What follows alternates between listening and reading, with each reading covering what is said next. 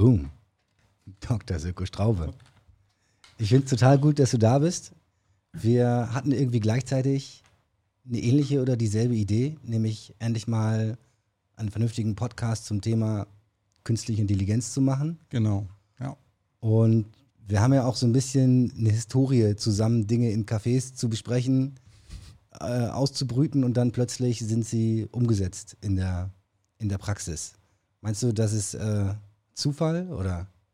Ja, weiß ich auch nicht. Das wird sich jetzt zeigen. Also ähm, ja, das letzte Mal, dass wir was besprochen haben, ist eine ziemlich gute Veranstaltung in Bremen rausgekommen und ähm, jetzt sitzen wir hier und ich bin auch noch so ein bisschen mal gucken, wie das alles so wird. Aber ja, äh, freue mich auf jeden Fall sehr, dass wir jetzt beide hier mal das Thema diskutieren können und wir haben ja schon mal ein bisschen äh, andiskutiert und ich glaube, dass äh, es recht spannend ist, weil ich glaube, wir gucken beide von ganz unterschiedlichen Seiten auf das Thema KI und ähm, alles, was sich damit, man ist ja dann auch schnell bei anderen Themen. Das wird man, glaube ich, heute, ohne dass irgendwas geplant ist, äh, wahrscheinlich ganz schnell merken. Dass also, genau, ein ganz ja. klein bisschen haben wir schon geplant, aber einmal für den Kontext.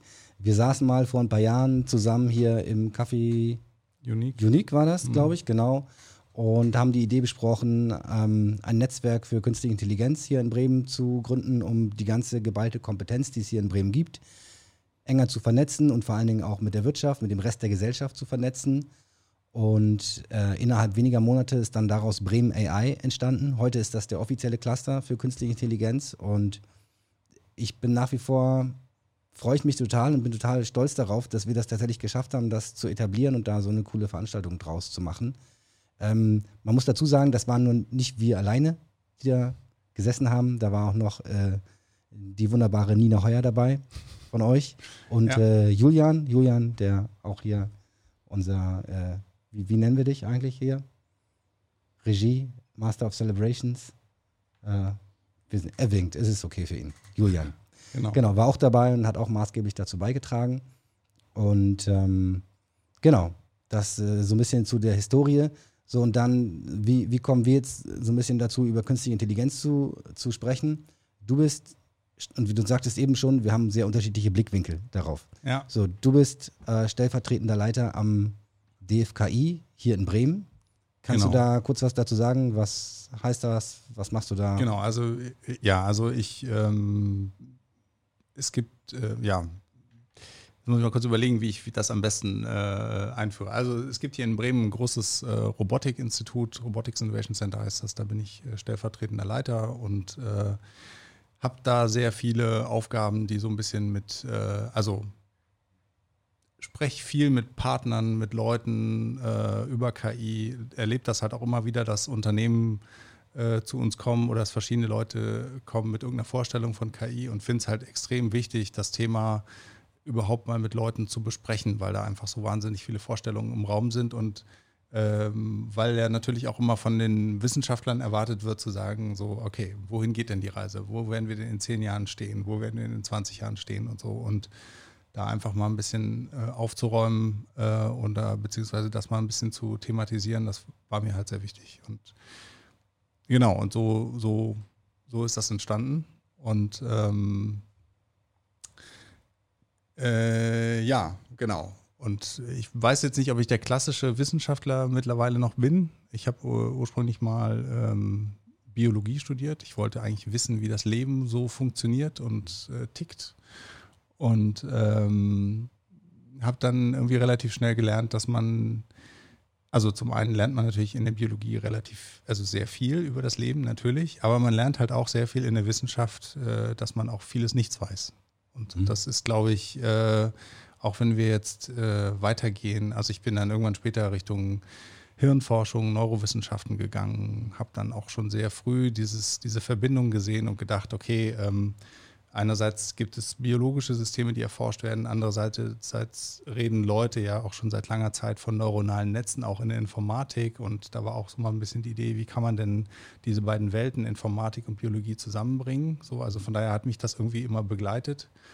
Aber man lernt dann eben auch sehr stark, nicht in, also auch wieder in den Neurowissenschaften, auch dort versteht man viel, aber man versteht auch vieles nicht. Und äh, man muss das so ein bisschen auseinander sortieren. Und ich glaube, das ist halt, wenn wir jetzt mal, um schon mal so ein bisschen ins Thema zu gehen, wenn wir über künstliche Intelligenz reden, dann sieht man auch ganz viel. Man sieht viel im Netz, man hört viel, es gibt viel, ja, äh, man liest auch viel darüber. Äh, und äh, letztlich ähm, ist es aber ganz wichtig, immer das Ganze ein bisschen zu relativieren oder beziehungsweise mal dahinter zu gucken, was, was passiert da eigentlich gerade. Ja. So.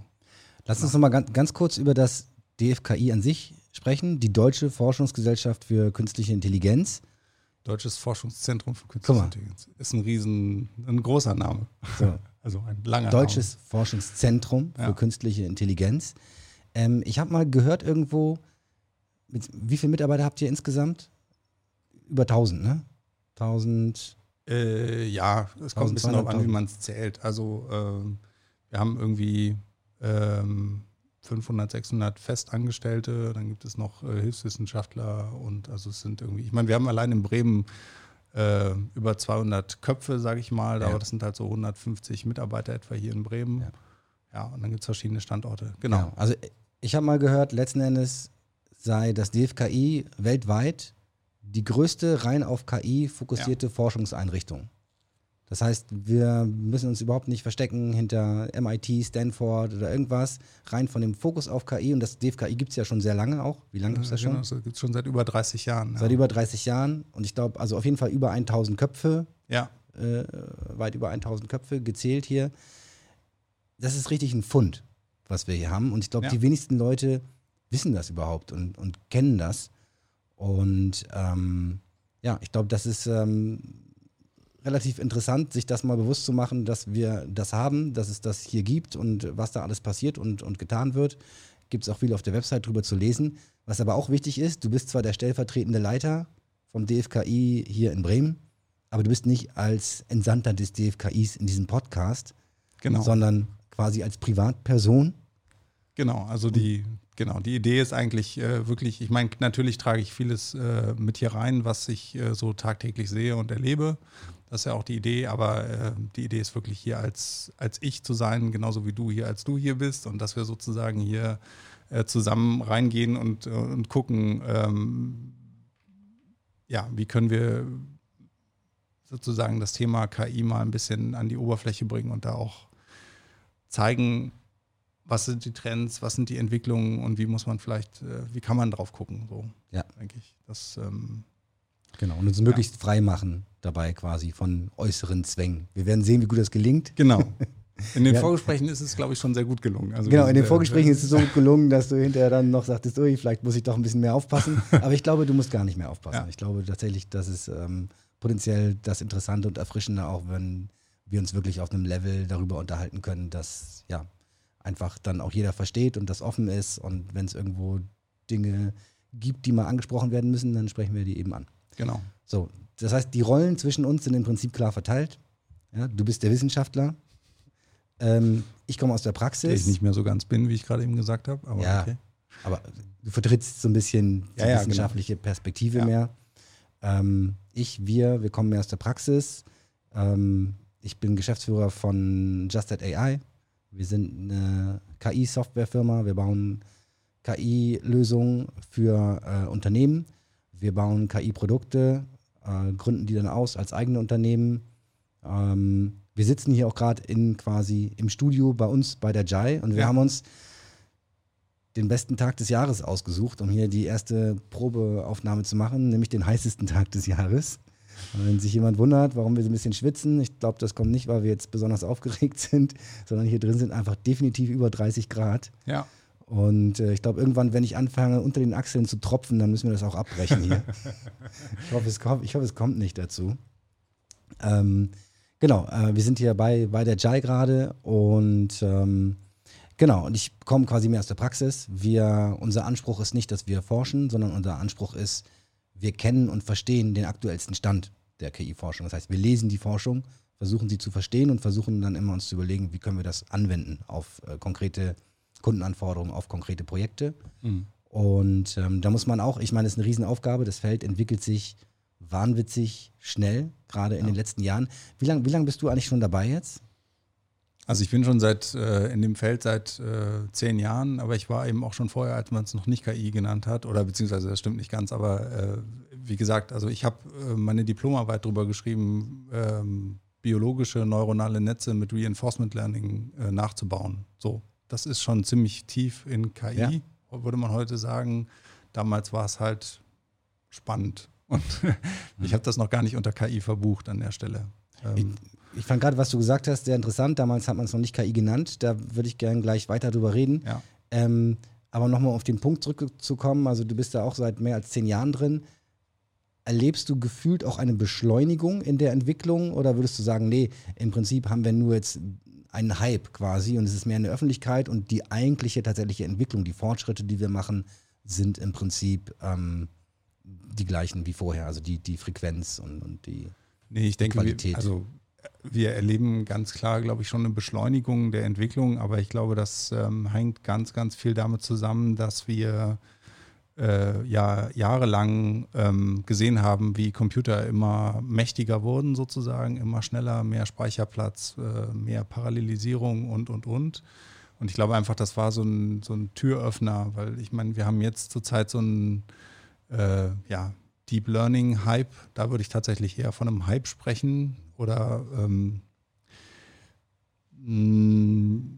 zumindest, also Deep Learning hat jetzt, ist jetzt gerade sehr mächtig und viel, äh, da passiert auch sehr viel so und das hängt aber auch, glaube ich, ganz stark damit zusammen, dass man ähm, mittlerweile eben diese Netze bauen kann, die, äh, die man eben vor 20 Jahren noch nicht bauen konnte. Und es gab ja auch mal eine Zeit, da waren neuronale Netze schon so ein bisschen tot, tot geglaubt, weil man gesagt hat, ja, das ist zwar ganz gut, aber man kann damit nicht wirklich komplexe Sachen machen. Und dann haben die Leute irgendwann angefangen, äh, jetzt mit auf neuen Maschinen große Netze zu bauen und waren dann plötzlich, glaube ich, selber überrascht, wie, wie, wie gut das funktioniert hat. So, und deswegen denke ich, das beschleunigt die Entwicklung schon enorm, so die es da gibt. Also gleichzeitig beschleunigt die Entwicklung und halt dann vielleicht aber auch aufgrund der ersten Ergebnisse, die man da jetzt hat, dann auch der Hype, der daraus entsteht. Genau. Genau. Jetzt hast du eben gesagt, damals hat man es noch nicht KI genannt. Und ähm, heute. Ja, das stimmt natürlich nicht ganz. Ne? Also ich meine, künstlich, der Begriff künstliche Intelligenz ist ja schon auch äh, relativ alt, aber ich glaube, dass man damals ähm, noch sehr vorsichtig war, weil das halt ja vielfach auch in den Kinderschuhen steckte oder eben auf so einer wissenschaftlichen Ebene zwar wahrgenommen wurde, aber es gab halt noch keine KI-Unternehmen, es gab noch kein, keine, keine sozialen Netzwerke, es gab sozusagen, die Digitalisierung war einfach noch nicht so weit fortgeschritten. Mhm. Und ich glaube, jetzt ist das Thema halt extrem präsent in der Gesellschaft und dadurch gibt es auch eine, eine, eine, hohe Aufmerksamkeit drauf. Ich mhm. weiß nicht, wie erlebst du das? Also, ist, also, was ich total interessant fand, nachdem wir so die ersten Projekte gemacht hatten, wir, es passiert tatsächlich regelmäßig, so, ich würde sagen, so in 20, 30 Prozent der Fälle kommen wir irgendwo rein, Unternehmen und sagen, pass auf, wir bauen hier Software mit künstlicher Intelligenz, dass irgendjemand die Hand hebt und sagt, Moment, Moment. Also erstmal wollen wir ja mal klarstellen, künstliche Intelligenz gibt es nicht. Mhm. So, und dann weiß man schon, okay, wir werden jetzt dann nochmal die nächste Viertelstunde dieses Meetings damit verbringen, den Begriff zu klären, um quasi Übereinstimmung darüber zu erzielen, was wir jetzt mit künstlicher Intelligenz meinen. Ähm, ich würde aber jetzt erstmal die Frage an dich geben. Gibt es künstliche Intelligenz? Lange Pause. Also ja, natürlich gibt es künstliche Intelligenz, aber die, die, Frage, äh, die Frage der Definition, also wenn du mit den Leuten in einer Viertelstunde das äh, durchdekliniert kriegst, was das jetzt eigentlich bedeutet, dann bist du schon, finde ich, sehr, sehr Manchmal gut. auch eine halbe Stunde, aber ja. wobei, ich glaube 20 Minuten. Um also ich meine, es ist immer die Frage, ne, äh, zu klären, was man jetzt äh, darunter versteht oder in dem konkreten also wenn ich jetzt äh, mit einem Unternehmen rede, dann möchte ich ja weniger über die äh, Superintelligenz reden oder die, äh, was auch immer. Also es ist ja dann sehr stark auf, äh, auf Unternehmensprozesse und Unternehmensmöglichkeiten eingehen. Aber genau diese Leute, die wollen nämlich dann über die Superintelligenz Ja, ja, natürlich. Reden. Also wollen ja? natürlich alle. Ja, ja. Das, ist, äh, ja, ja, genau. das ist tatsächlich auch manchmal gar nicht so leicht, quasi irgendwie diesen Business-Fokus zu behalten weil alle auch irgendwie dann fasziniert sind und man will gern allgemein über das Thema sprechen und dann gehst du in der raus über ins Meeting und sagst, ja, okay, das war interessant für alle. alle sind voll geflasht, aber irgendwie so konkret ähm, ist nichts rausgekommen, wie es also, jetzt weitergeht. Also was ich halt, was ich halt oft feststelle, wenn ich mit äh, gerade auch viel mit Unternehmen spreche, das kommt halt einfach durch den Job, ähm, dann ähm, ist es halt so, dass äh, viele Unternehmen kommen zu uns, die äh, wollen äh, sich auch, sagen wir mal, über das Thema informieren oder wollen ein bisschen für sich ausloten, inwieweit das für sie ein Thema ist. Und am, am Anfang redet man eben über ähm, künstliche Intelligenz. Und am Ende redet man halt über Digitalisierung. So. Und das ist einfach immer noch so, dass man also, äh, und ich glaube, da, da ist halt, also wir sind halt schon noch irgendwie in so einer Zeit, wo wir immer noch in der Digitalisierung drin sind. Und ich glaube, dass äh, ähm, künstliche Intelligenz ist sicherlich eine, ein Feld, was uns auch befähigt, sozusagen in dieser digitalen Welt zu bestehen oder damit neue Möglichkeiten zu entdecken. Also Angela Merkel hat ja mal gesagt, das Internet ist für uns alle Neuland und wurde mhm. darüber sehr, äh, sehr belächelt. Mhm. Und ich fand das sehr cool. Ich war vor, äh, mal kurz überlegen, vor zwei Jahren auf dem Digitalgipfel und da stellte sie sich vorne hin und sagte, ja, ja, ich habe ja hier irgendwie gesagt, das Internet ist für uns alle Neuland und ich habe dafür gleich einen Shitstorm geerntet, das hat sie wortwörtlich so gesagt. Und äh, ich habe es jetzt überdacht und ich würde jetzt sagen, das Internet ist für uns noch nicht ganz durchschrittenes Gebiet.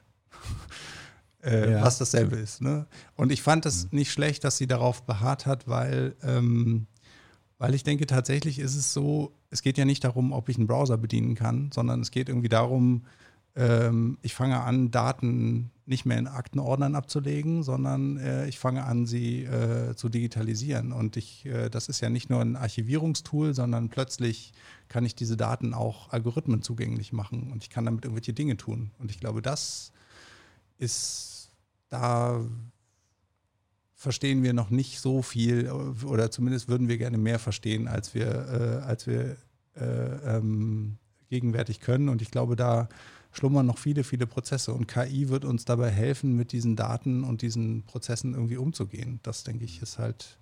Also, ja. Bin, da bin ich dabei. Und tatsächlich, also was ich auch häufig erle erlebe, dann äh, haben Leute sehr hohes Interesse an, was kann ich mit KI machen. Wir haben hier folgendes Problem, das würden wir gerne tun. Und am Ende stellt man fest, ja, also das könnten wir alles tun mit KI, wenn ihr denn die Daten hättet und wenn ihr schon quasi bestimmte Dinge digitalisiert hättet, ja. dann wäre das möglich. Ne? Aber ähm, diesen Schritt müssen wir jetzt erstmal gehen in der genau. Damit ihr dann KI einsetzen könnt. Ich würde aber gerne noch mal kurz zurückkommen zu dem Punkt, ähm, gibt es KI überhaupt? Ja, weil letzten Endes ist es ja auch eine Definitionsfrage und ist, glaube ich, auch für uns generell wichtig. Wir wollen uns ja über KI unterhalten. Ja, genau. ähm, ne, was, was meinen wir eigentlich? Und wie gesagt, dann 20 bis 30 Prozent der Leute verliert man schon, wenn man überhaupt darüber spricht, weil die dann sagen, ja, das gibt's ja gar nicht. Wäre jetzt für euch schade, dann jetzt in deiner Rolle als DFKIler, wenn man sagen würde, es gibt gar keine künstliche Intelligenz, aber ihr forscht dran quasi, wenn es das hinterher nicht geben würde. Es ist, du hast es eben schon angesprochen, eine Frage der Definition. Ähm, und ich, bevor man darüber spricht, was künstliche Intelligenz ist, muss man sich eigentlich einmal überlegen, was ist eigentlich Intelligenz?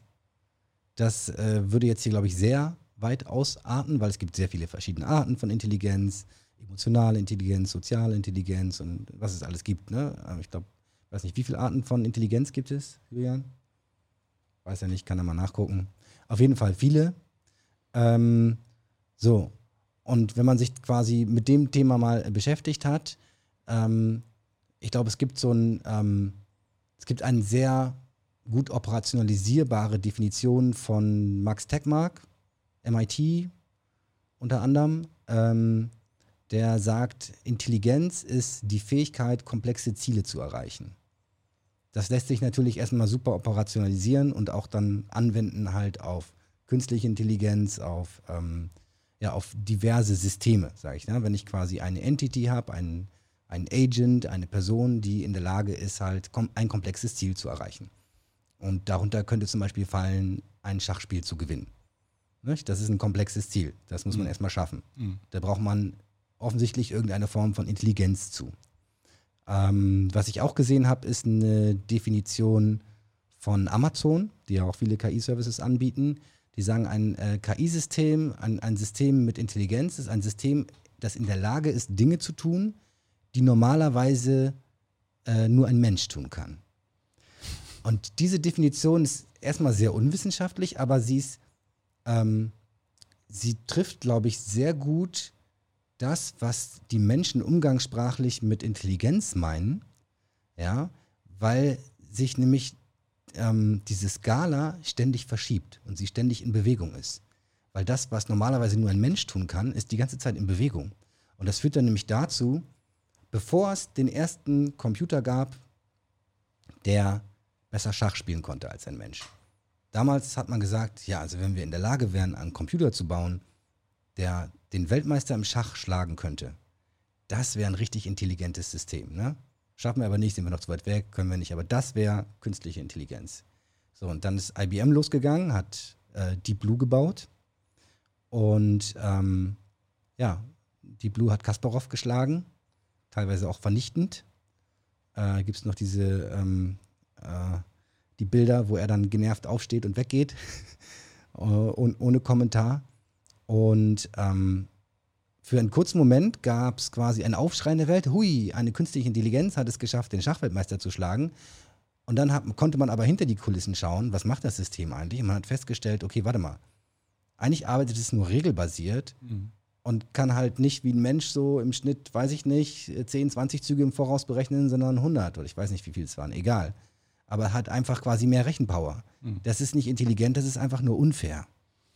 So, das heißt, dieses System, was jetzt besser Schach spielen kann als ein Mensch, ist in Wirklichkeit gar kein intelligentes System, weil es ist nur quasi regelbasierter Brute Force Algorithmus mehr oder weniger, der anhand von bestimmten Heuristiken dann äh, versucht halt die richtigen Entscheidungen zu treffen und das macht er halt dann besser als ein Mensch. Aber ist nicht intelligent. So, ne? Und dann äh, die nächste Grenze war dann Go. Autofahren ist auch noch so eine Grenze, die wir haben. Und aber ständig verschiebt sich halt diese Wahrnehmung, ähm, was sind eigentlich Tätigkeiten, die nur ein Mensch kann und über die wir uns auch dann nämlich definieren mhm. als, als intelligent. Wenn du quasi wahrscheinlich vor 300 Jahren jemanden gesagt hättest, du kannst eine Maschine bauen, die äh, sechsstellige Zahlen äh, miteinander multiplizieren kann äh, in einer Millisekunde. Hätte gesagt, boah, das wäre eine unglaublich intelligente Maschine. Heute nennen wir das Taschenrechner. Mhm. So. Und glaube ich, und daran kann man ganz gut ablesen, was wir heutzutage aber auch mit, mit dem, was wir als KI bezeichnen, tun können. Wir können nämlich in einem bestimmten Aufgabengebiet für bestimmte Ziele können wir Systeme bauen, die diese Aufgabe extrem gut können. Ob das Schachspielen ist, ob das äh, Objekte in Bildern erkennen ist, weiß ich nicht, von Röntgenaufnahmen, Tumore erkennen, ähm, hochspezialisierte Dinge, ähm, da sind wir heutzutage extrem gut drin. Und das ist eigentlich das, was man in der Fachsprache würde man sagen, das ist schwache KI oder auf mhm. Englisch Narrow AI. Das ist eigentlich das, was wir heutzutage machen mit künstlicher Intelligenz. Und ähm, das, worauf die Leute immer hinaus wollen, ist eigentlich die, die General äh, AI, ähm, Artificial General Intelligence, AGI auch genannt auf Englisch. Das wäre quasi eine, eine Intelligenz, die in der Lage wäre, ähm, übergreifend mit Kontext und Weltzusammenhang Dinge zu tun, so wie ein Mensch quasi. Und dann gibt es noch, daraus entstehen könnte dann die Superintelligenz, mhm. äh, quasi, die sehr viel intelligenter ist als der Mensch. Und dann, ich habe es jetzt kurz abgerissen, aber so ungefähr geht der Vortrag dann auch, wenn jemand sich meldet und sagt, Entschuldigung, aber künstliche Intelligenz gibt es gar nicht. nicht? Dann versucht man halt kurz zu klären, dann pass auf, grundsätzlich hast du recht. Superintelligenz und auch AGI, Artificial General Intelligence, starke KI, würde man auf Deutsch sagen, gibt es aktuell nicht. Wird es vielleicht irgendwann geben? Gehen die Meinungen nicht so ganz stark auseinander. Eigentlich die meisten Leute meinen schon, das wird es irgendwann geben. Ähm, man ist sich nur nicht so ganz einig über den Zeitpunkt, ob das eher innerhalb der nächsten 20 bis 50 Jahre passieren wird oder eher doch deutlich länger brauchen wird. Ich glaube, die, die Medianmeinung der Top 100 Wissenschaftler in dem Feld sagt äh, 2050. Das ist so der, der Median des Zeithorizontes, wann es sowas geben könnte. So, Fakt ist aber, gibt es nicht aktuell. Insofern hast recht, lieber Kunde, nicht? Das gibt es nicht. Was wir machen, worüber wir sprechen, ist Narrow AI, schwache KI. Mhm. Systeme, die eine Sache gut können, aber nur weil ein System Schach spielen kann, heißt es nicht, dass es Auto fahren kann. Das kann gar nicht Auto fahren. Genau, und also ich meine, ich, äh, ich habe dir gerade ganz andächtig zugehört, weil ich finde sozusagen der, der Zugang, also ähm, es ist natürlich so, wenn man Vorträge hört, dann ähm, oder auch selber halten muss und KI definieren muss, dann landet man sehr schnell bei diesem schwache und starke KI. Mhm. Und ich fand aber gerade den Einstieg, den du gemacht hast, sehr, sehr gut. Ähm, was ich halt, wenn man jetzt sagt, gibt es künstliche Intelligenz, äh, sagen wir mal, an dieser Frage schwierig finde oder äh, es ist tatsächlich ja die Frage, wo fängt das an, wo hört das auf? Also wenn du dir äh, da Leute an einen Tisch holst, äh, man kann ja zum Beispiel mal diskutieren, ist das äh, Empfehlungssystem von Amazon oder wie auch immer, von irgendeiner Plattform, ist das eine KI oder nicht? Mhm. Natürlich ist das aus Forschungs- oder wie auch immer Sicht erstmal keine künstliche Intelligenz. Aber das ist eben die Frage, kann ich, also ich glaube, man muss halt zwei Sachen trennen, die du, die du gerade eben schon so ein bisschen angerissen hast. Ähm, das gilt auch für den Schachcomputer. Kann ich vom Verhalten, also worüber definiere ich denn jetzt über die KI? Definiere ich sie über das, was sie tut, oder definiere ich sie über das, was dahinter steckt? Also mhm. wenn ich eine generalisierende künstliche Intelligenz habe, dann habe ich natürlich, da gehört ganz, ganz viel dazu. Ne? Dann habe ich ein System, das hat irgendwie, das muss eine, sowas wie eine Selbstwahrnehmung haben, also irgendeine Form von, es muss Kontext kennen, es muss irgendwie, es muss ja irgendwie erkennen, okay, das ist ein Problem, das kenne ich noch nicht, das muss ich jetzt irgendwie lösen. Wie kriege ich das hin? Also sind, da sind so ganz, ganz viele Fragen, die kommen damit zusammen. Wobei, ich möchte ganz kurz ein, wobei ja. mit der Selbstwahrnehmung, da, da können wir auch nochmal drüber sprechen, ja. ob man die braucht. Können, dafür, können wir gerne, aber auf jeden Fall gehört da, gehört da deutlich mehr dazu ein Schachcomputer. Ich bleibe, ich gehe da vielleicht noch mal ein bisschen sozusagen provokativ noch eine Ebene runter. Ein Recommender-System für einen, für einen Kunden. Mhm. Das ist natürlich technisch super einfach und da gehört keine äh, Intelligenz dazu. Aber natürlich ist es trotzdem etwas für den Kunden, der da sitzt und irgendwas einkaufen will. Dem kommt das so vor, okay, Moment mal, ich habe jetzt hier gerade da, da, was weiß ich, nach irgendwas gesucht, nach einem Buch mhm. und plötzlich schlägt mir das System auch noch andere Dinge vor. Und das ist ja schon eine Art von, ich sag mal, es ist sowas wie eine intelligente Datenverarbeitung. Ne? Mhm. Und, ähm, äh, und, beim, und um jetzt den nächsten Schritt zu machen, beim Schachcomputer ist es so, äh, natürlich ist das für die Leute, ähm, äh, ist, zumindest ist das, was ich denke, sie sehen halt ein, eine, ein künstliches System, ein technisches System, das spielt Schach und das große Aha-Erlebnis kommt, wenn es dann den Großmeister schlägt und die Ernüchterung kommt, wenn man sieht, wie es den Großmeister geschlagen hat. Mhm. So, also mhm. sprich, sie, sie, äh, die, die, die, das äh, Aha-Erlebnis kommt über das, äh, ich sehe, da spielt etwas Schach, aber natürlich spielt das System kein Schach, sondern das System, äh, wie du schon sagst, äh, kennt alle Züge, hat Heuristiken und hat einfach, ist einfach ein absolutes für diesen Zweck entworfenes System und kann es deswegen so gut. Wenn wir uns an den Tisch setzen und Schach spielen, dann äh, spielen wir Schach, weil wir, vielleicht wollen wir uns auch zeigen, wie toll wir das können, aber wir machen das ja, im Grunde genommen ist das ja eine Competition, ne, mhm. sozusagen. Wie gut kannst du, wie gut kann ich dich vorhersagen, wie mhm. gut kannst du mich vorhersagen?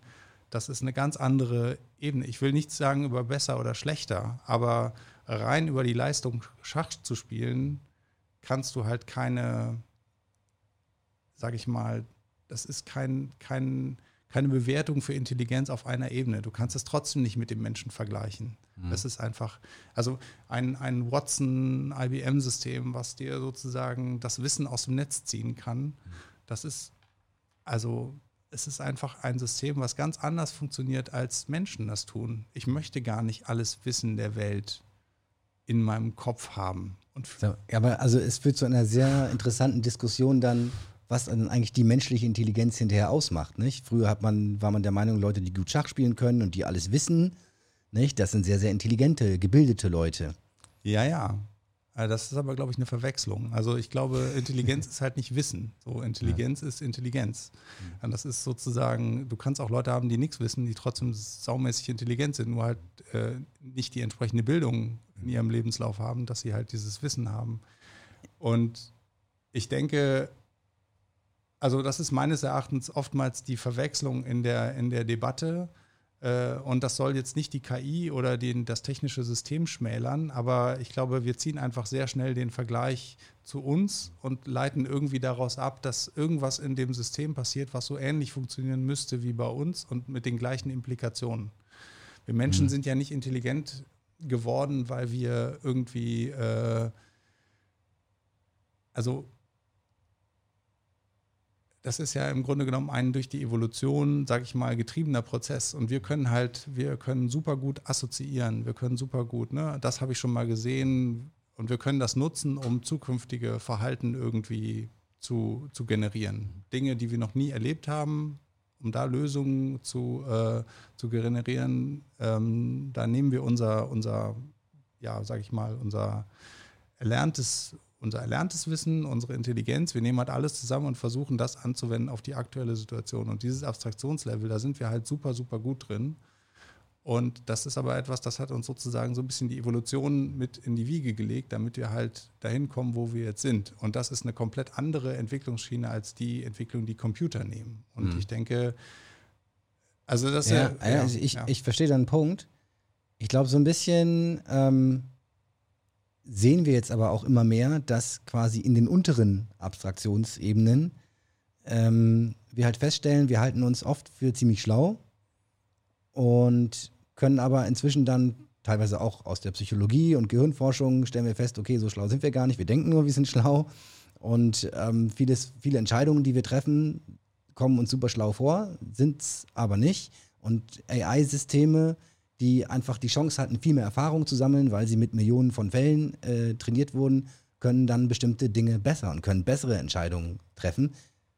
Und das kommt, ne, da, da, da, stehen wir am Anfang, da stehen wir am Anfang. Aber keine Erfahrung. Das ist keine Erfahrung, was die ja, sammeln. Also es sind schon Erfahrungen, glaube ich, aber, ähm, aber quasi einer anderen Qualität. Ja? Ähm, sie sammeln Beispiele. Sie sammeln, ja. Und wir Menschen arbeiten schon auch sehr viel mit Beispielen. Wir ähm, ganz viele Dinge, glaube ich, die wir, die wir lernen und auf deren Basis oder, oder ähm, die Basis für unsere Entscheidungen sind oft die Dinge, die wir kennen, die wir schon erlebt haben. Ja. Und wenn unser ähm, Horizont, lass uns mal zum Beispiel das typische Beispiel mit dem, mit dem Radiologen, ja. Ein Radiologe, mit der frisch äh, quasi erst seinen Dienst anfängt, der hat, dem fehlt noch die Erfahrung.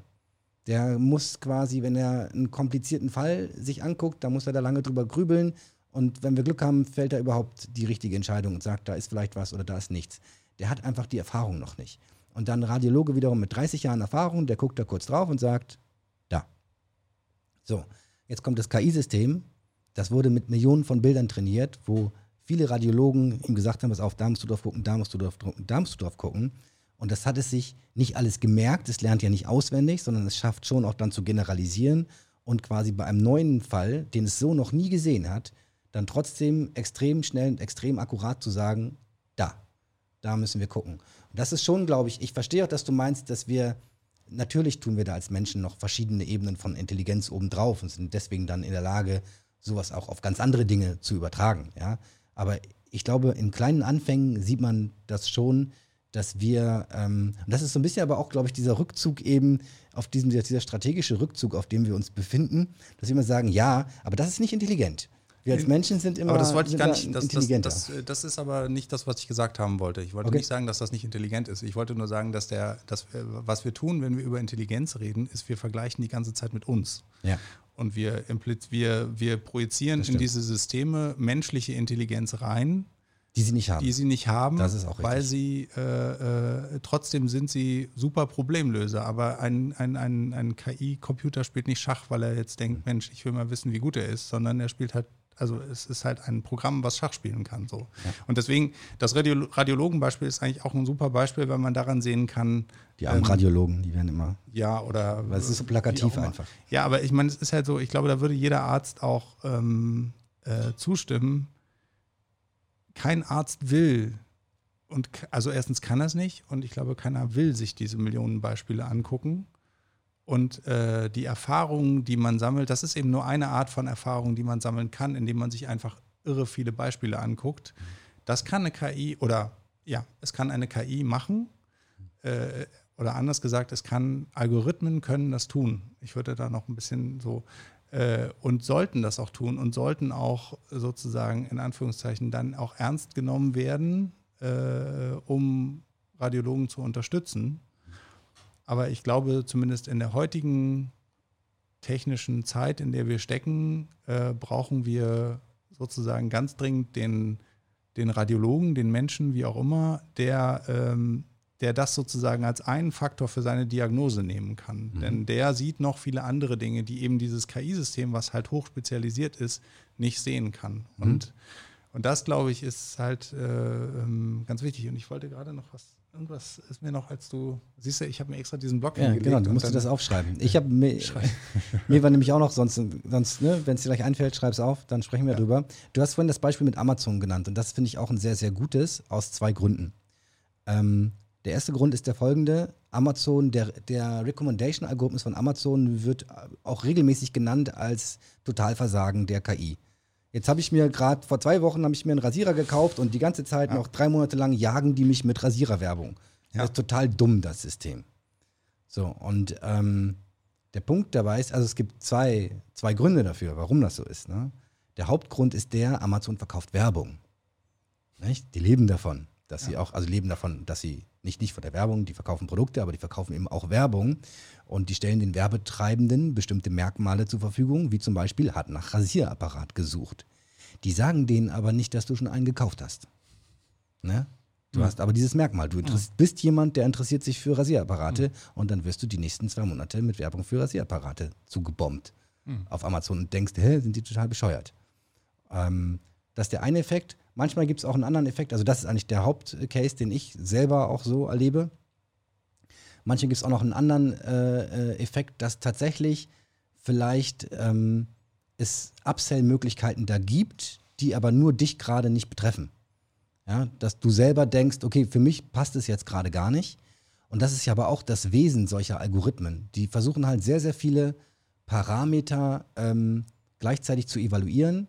So viele, dass ein Mensch hätte schon überhaupt keine Chance, das alles in Betracht zu ziehen und daraus möglichst ähm, Vorschläge zu generieren, die dazu führen, dass du noch was kaufst. So. Und ähm, das klappt natürlich nicht immer. Und wenn das gute Algorithmen sind, dann sind die vielleicht auch manchmal so ein bisschen explorativ. Mhm. Ja, und tun nicht nur das, was sie immer tun, sondern versuchen auch mal was anderes. Mhm. Denken, Mensch, äh, keine Ahnung, ne, ich habe schon Fälle gesehen, die waren nicht gleich, aber irgendwie ähnlich und da hat das funktioniert, ich versuche das mal. Mhm. Wie es vielleicht auch ein Mensch tun würde, wenn er in der Lage wäre, diese ganzen Daten zu überblicken. Und ähm, genau, das sind quasi zwei Gründe, warum man manchmal denken kann, dass das klappt nicht so gut. Ähm, in Wirklichkeit sind die, glaube ich, ziemlich gut unterwegs. Das zeigt ja auch letzten Endes ihr Wachstum und äh, wie mhm. sie sich äh, ja als äh, immer mehr zu Monopolisten im Online-Handel äh, bewegen. Das würde, glaube ich, anders nicht funktionieren. Und der zweite Punkt, der mir dazu eingefallen ist, du sprachst allgemein von Recommender-Systemen und dass die eher ja, einfach gestrickt seien, einfache Algorithmen. Ich glaube. Ja, es gibt halt viele Leute, die sagen, das ist keine KI und ja. äh, machen es sozusagen rein an der äh, ja, an der technischen Lösung fest. Aber wie gesagt, für, für ähm, als, also wenn ich als Nutzer da drauf gucke, dann ähm, kann das, hat das für mich ein irgendwie intelligentes Verhalten. Das kann mhm. man schon auch, also meines Erachtens ist eben die Frage, wo fängt es an, wo hört es auf? Ich, ja. ich habe neulich, ich weiß nicht mehr, mit wem es war. Ich habe Lex Friedman hat irgendwen interviewt und es ging tatsächlich um das Thema und ich fand es auch sehr einleuchtend, dass diese Recommender AI die ist, die eigentlich in den kommenden Jahren die wichtigste und die mächtigste ist. Ja, kann gut sein. Ja, weil es geht ja nicht nur darum, dass mir Amazon irgendwas empfiehlt, sondern es geht darum, was steht in meinem Twitter-Newsfeed, was steht auf Facebook, wie werden mir überhaupt Nachrichten präsentiert, welche Informationen sehe ich überhaupt in der ganzen Informationsflut. Und ähm, ich glaube, es gibt nach wie vor sehr einfach gestrickte Algorithmen, es gibt aber auch immer mehr richtig äh, auf Deep Learning basierende, sehr, sehr krasse Algorithmen. Ähm, wo schon teilweise auch dann die Unternehmen sich selber darauf zurückziehen, pass auf, der Algorithmus hat gesagt, ist eine Blackbox. Mhm. Sicherlich auch noch ein Thema, über das wir mal sprechen werden hier mhm. im, im, Podcast. Ähm, Nachvollziehbarkeit von AI und Verantwortlichkeiten und solche Dinge. Und ähm, genau, und das heißt, diese Recommender-Systeme, und das fand ich auch für mich so ein bisschen eine überraschende und auch ähm, ja, wichtige Erkenntnis, werden, sind vielleicht aktuell schon und werden zumindest in den nächsten paar Jahren wahrscheinlich die einflussreichsten und wichtigsten KI-Systeme sein, die im Einsatz sind.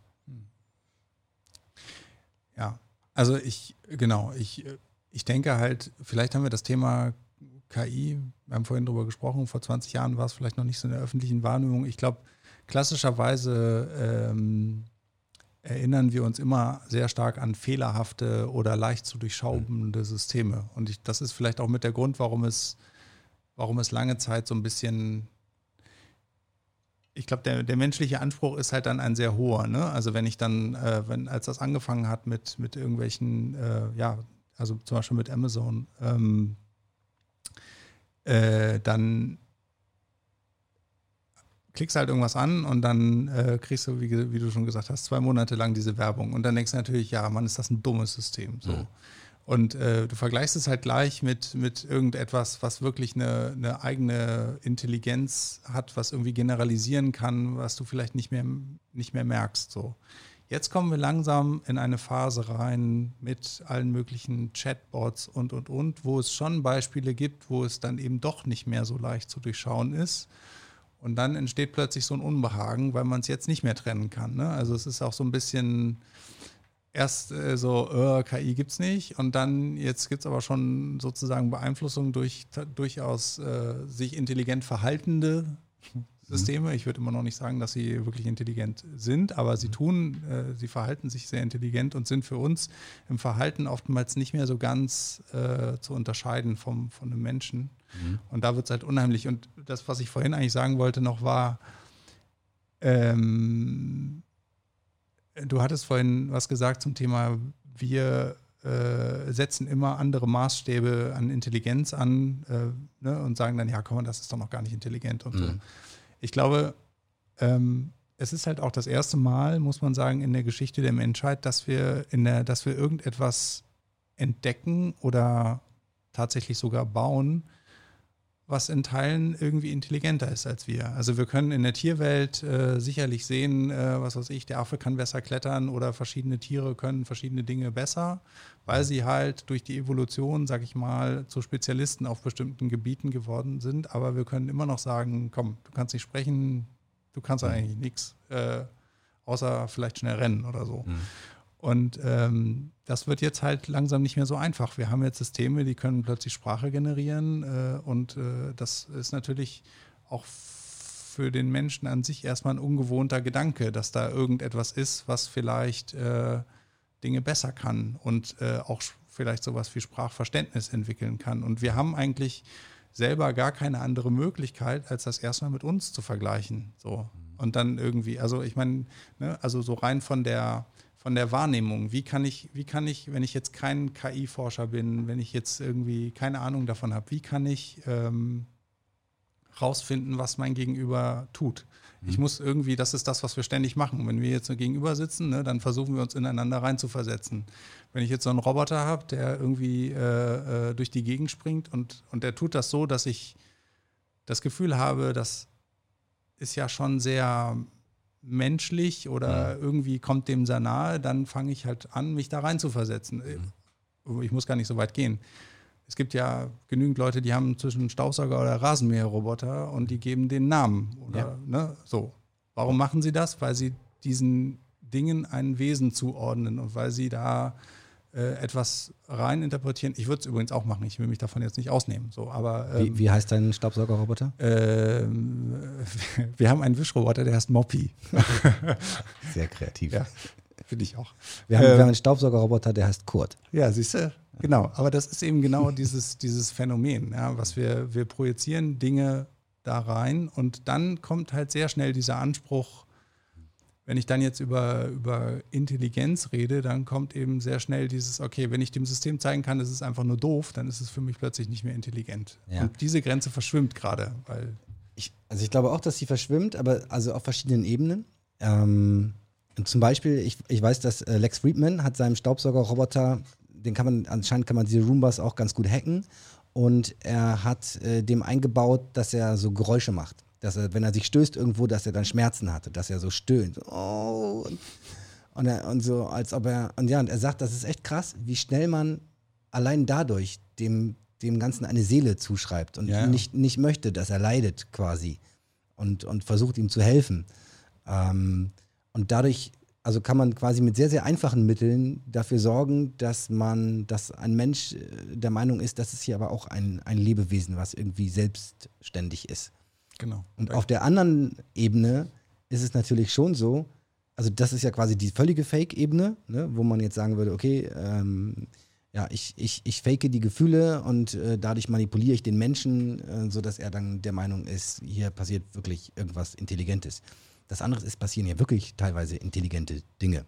Ja, ja. Also komplexe genau. Dinge und die Systeme können immer mehr. Und wir müssen vielleicht aber auch nochmal, ich meine, wir sind hier in der ersten Folge von unserem KI-Podcast. Ich kann mir auch vorstellen, ein paar Leute gucken sich das an oder hören sich das an, wie immer sie das tun, die bisher wenig damit zu tun hatten. Und ja, das wäre die Hoffnung, dass, äh, ja. Genau, ne? Und wir haben jetzt wir viel davon gesprochen, was man schon, was die Systeme so tun und, und wo sie besser sind als ein Mensch. Womit ich auch oft dann konfrontiert werde, ist das Thema, okay, wie, wie muss ich mir das denn vorstellen? Wie lernt denn so ein System? Und ich glaube, wenn man dieses klassische Beispiel nimmt vom sogenannten Supervised Deep Learning, das ist ja das, womit es jetzt diesen großen äh, Hype-Durchbruch gab, ja, dass man diese tiefen neuronalen Netze bauen konnte, sie mit ganz vielen Daten trainieren konnte, das ist für die Leute immer noch ganz gut greifbar, weil man denen dann erklären kann, wie das mit den Röntgenbildern äh, vorhin, oder ich habe mal so ein Beispiel, wo so ein Bild ist, wo ganz viele Muffins drauf sind und ganz viele kleine Hunde und die sehen aber aus wie Muffins. Man kann die eigentlich nicht unterscheiden. Also man kann die schon unterscheiden, mhm. aber es ist schwierig. Mhm.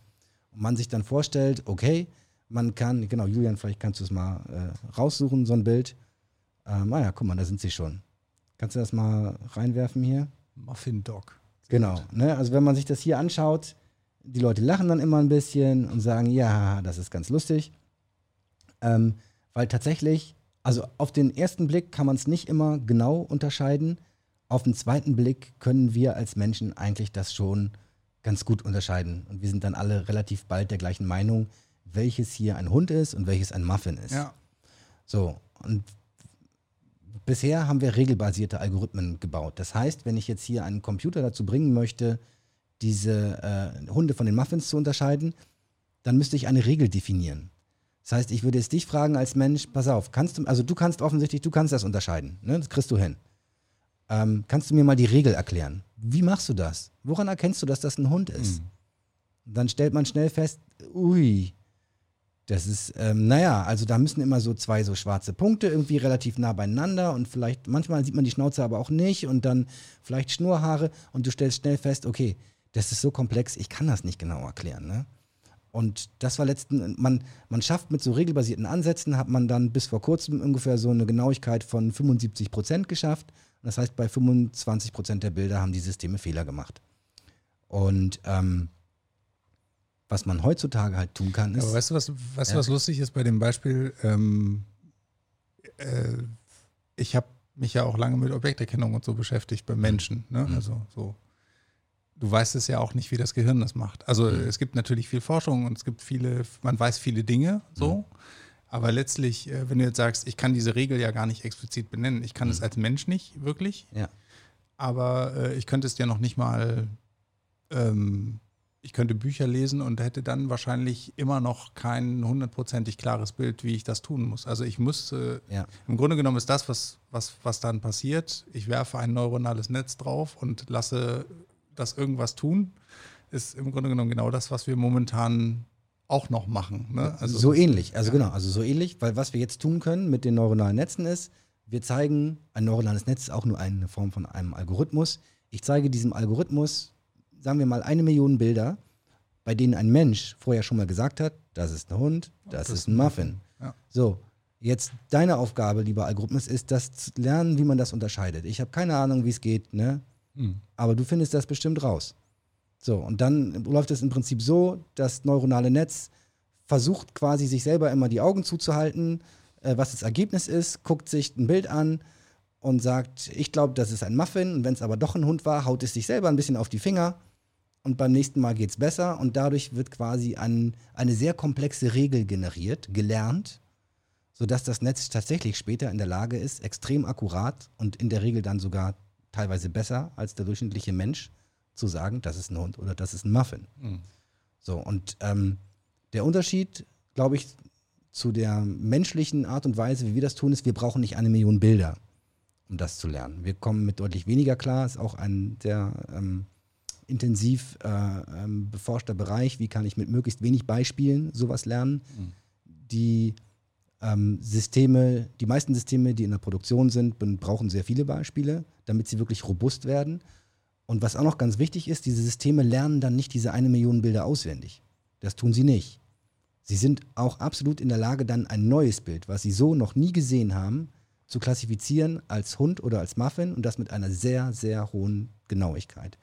Und das kann man quasi anwenden, dieses Prinzip kann man anwenden, nicht nur auf Bilder heutzutage, man kann das anwenden auf Texte, man kann das anwenden auf ähm, Audiowellen und aus den Audiowellen soll Text werden oder aus Text sollen Audiowellen werden. Man zeigt Systemen einfach ganz viele Beispiele von, guck mal, wenn die Audiowelle so aussieht, dann ist der passende Text dazu dieser. Und wenn die so aussieht, dann ist der Text dieser. Und, oder umgekehrt, wenn der Text so ist, dann muss die Audiowelle hinterher so aussehen. Und so kann ich dann lernen, wie ich zum Beispiel Stimmen generiere. Wie zum Beispiel die Stimme von Alexa. Es gibt keine Frau, die die Stimme von Alexa hat. Mhm. Ne? Sondern es ist eine vollsynthetische Stimme. Viele sind enttäuscht dann, wenn sie hören, das ist gar nicht so wie früher, dass es da jemand, so eine Frau gibt, die die Stimme hat. Das ist natürlich eine Stimme, die extra so engineert wurde, dass sie angenehm ist, dass man sie gerne mag irgendwie. Und ähm, genau, aber das ist eine vollsynthetische Stimme, die generiert äh, die Audiowellen äh, quasi rein aus dem Text heraus, weil sie Millionen Beispiele gesehen hat, wie passende Audiowellen zu dem Text, den sie gerade vorlesen soll, aussehen. Und damit kommen die meisten Leute, wenn man denen das erklärt, auch ganz gut klar. Und dann findet man auch sofort Anwendungsfälle, meistens im eigenen Unternehmen oder in der Welt, wo man versteht, ah, da könnte das klappen. Oder bei, bei den Radiologen zum Beispiel ja. versteht man sofort, aha, so, so geht das. Genau. Ja. Und das ist im Grunde genommen eigentlich auch der Grund, warum ich vorhin gesagt habe, ähm, Digitalisierung, Ausrufezeichen. Ne? Also das ist sozusagen, wir erzeugen gerade ganz viele Datenpools und wir können KI halt genau dafür benutzen, darauf meinetwegen mit neuronalen Netzen Merkmale zu lernen. Radiologische Bilder, Muffins und Hunde, was auch immer, Audiodateien. Und das ist halt Dafür ist es halt ein wirklich mächtiges Tool momentan äh, und es äh, ermöglicht uns halt ganz viel. Ähm, äh, und das ist auch wirklich äh, toll. Also wir, wie soll ich sagen, wir, wir, wir reden immer ganz viel über, oder es wird eben ganz viel geredet über die, die generalisierende KI. Äh, wir sollten uns aber momentan eher mal darauf konzentrieren, wie können wir diese, diese Technologie nutzen, um um vielleicht ein System zu bauen, was, du hast vorhin Recommender-Systeme äh, angesprochen, um vielleicht ein System zu bauen, was mir persönlich hilft, meinen Alltag zu bestreiten, zum mhm. Beispiel. Was mir irgendwie sagt, pass mal auf, äh, keine Ahnung, äh, fällt jetzt gerade kein gutes Beispiel ein, also nach dem Motto, ähm, äh, du stehst immer dann und dann auf. Äh, dann, sollte ich heute Morgen aufstehen? Ja, genau, sollte ich heute Morgen aufstehen. Oder ja. sollte ich nicht das und das machen, ja. weil ich so. Und das, äh, das glaube ich, da steckt viel, viel drin. Wir haben jetzt auch äh, dieses, das Thema Pandemie ist auch ganz groß. Äh, ich kann sozusagen auch da mit Technologien, mein Kühlschrank könnte wissen, was in äh, sozusagen, ob er voll ist oder leer und könnte versuchen, Einkäufe zu, gen äh, zu generieren. Also aber das ja wahrscheinlich braucht man da gar nicht unbedingt jetzt KI-Systeme, sondern es ist eher so der IoT-Sektor. Ich habe Sensoren im Kühlschrank wo, wo ich vielleicht KI-Elemente habe, die ja. erkennen, was ist das jeweils. Da sind ne? wir halt schon wieder mittendrin. Oder ne? warte mal, du hast recht, du hast recht, weil wenn ich jetzt überlege, meine bisherigen Erfahrungen mit Online-Shopping für den Supermarkt waren nämlich immer die, die Supermärkte haben ihre Warenwirtschaft nicht im Griff. Ja. Und dann, ähm, ne, dann bestelle ich hier das Biozeugs da und das und das und dann haben sie das aber nicht da und dann geben sie einem Fallback-Produkte mit äh, wenn du die nicht willst, dann kannst du die wieder zurückgeben und so weiter. Und halt bei, ne, zum Beispiel allein die der Auswahl, natürlich habe ich auch Fallback-Produkte für mich, wenn ich merke, oh verdammt, hier das Tofu-Hack ist aus, dann nehme ich das andere. Ja. Oder so. Aber nicht, nicht das dritte. Das mag ich nicht. nicht? Ja. Und äh, solche Dinge quasi, also da, du hast schon recht, also es ist wahrscheinlich eine Verbindung von IoT und, und intelligenten genau. Ich weiß auch nicht, inwieweit man das, äh, ob man das immer getrennt kriegt. Also gerade wenn wir uns dann so in der realen Welt bewegen und wir reden ja, über nee irgendwie ne, Smart Home, keine Ahnung, also sprich, äh, ich habe Sensorik im Haus, die mal irgendwie die Heizung rauf oder runter regelt oder so. Also ich bin dann sehr schnell dabei, dass ich eigentlich über KI dann plötzlich äh, noch einen zusätzlichen Benefit irgendwie kriege. Der, äh, weil ansonsten ist es dann eben doch wieder nur ein vermeintlich dummes System, was einfach nur irgendwas macht und man sich halt fragt, ja, warum, warum macht er jetzt die Heizung äh, äh an? Ich habe doch gerade das Fenster auf oder so. Hast du ein automatisiertes Haus? Nein, habe ich nicht. Komisch, warum nicht? Ein intelligentes Haus? Ich glaube, ich weiß auch nicht. Äh, ist, äh also bei mir muss ich sagen, es könnte auch, es könnte besser sein.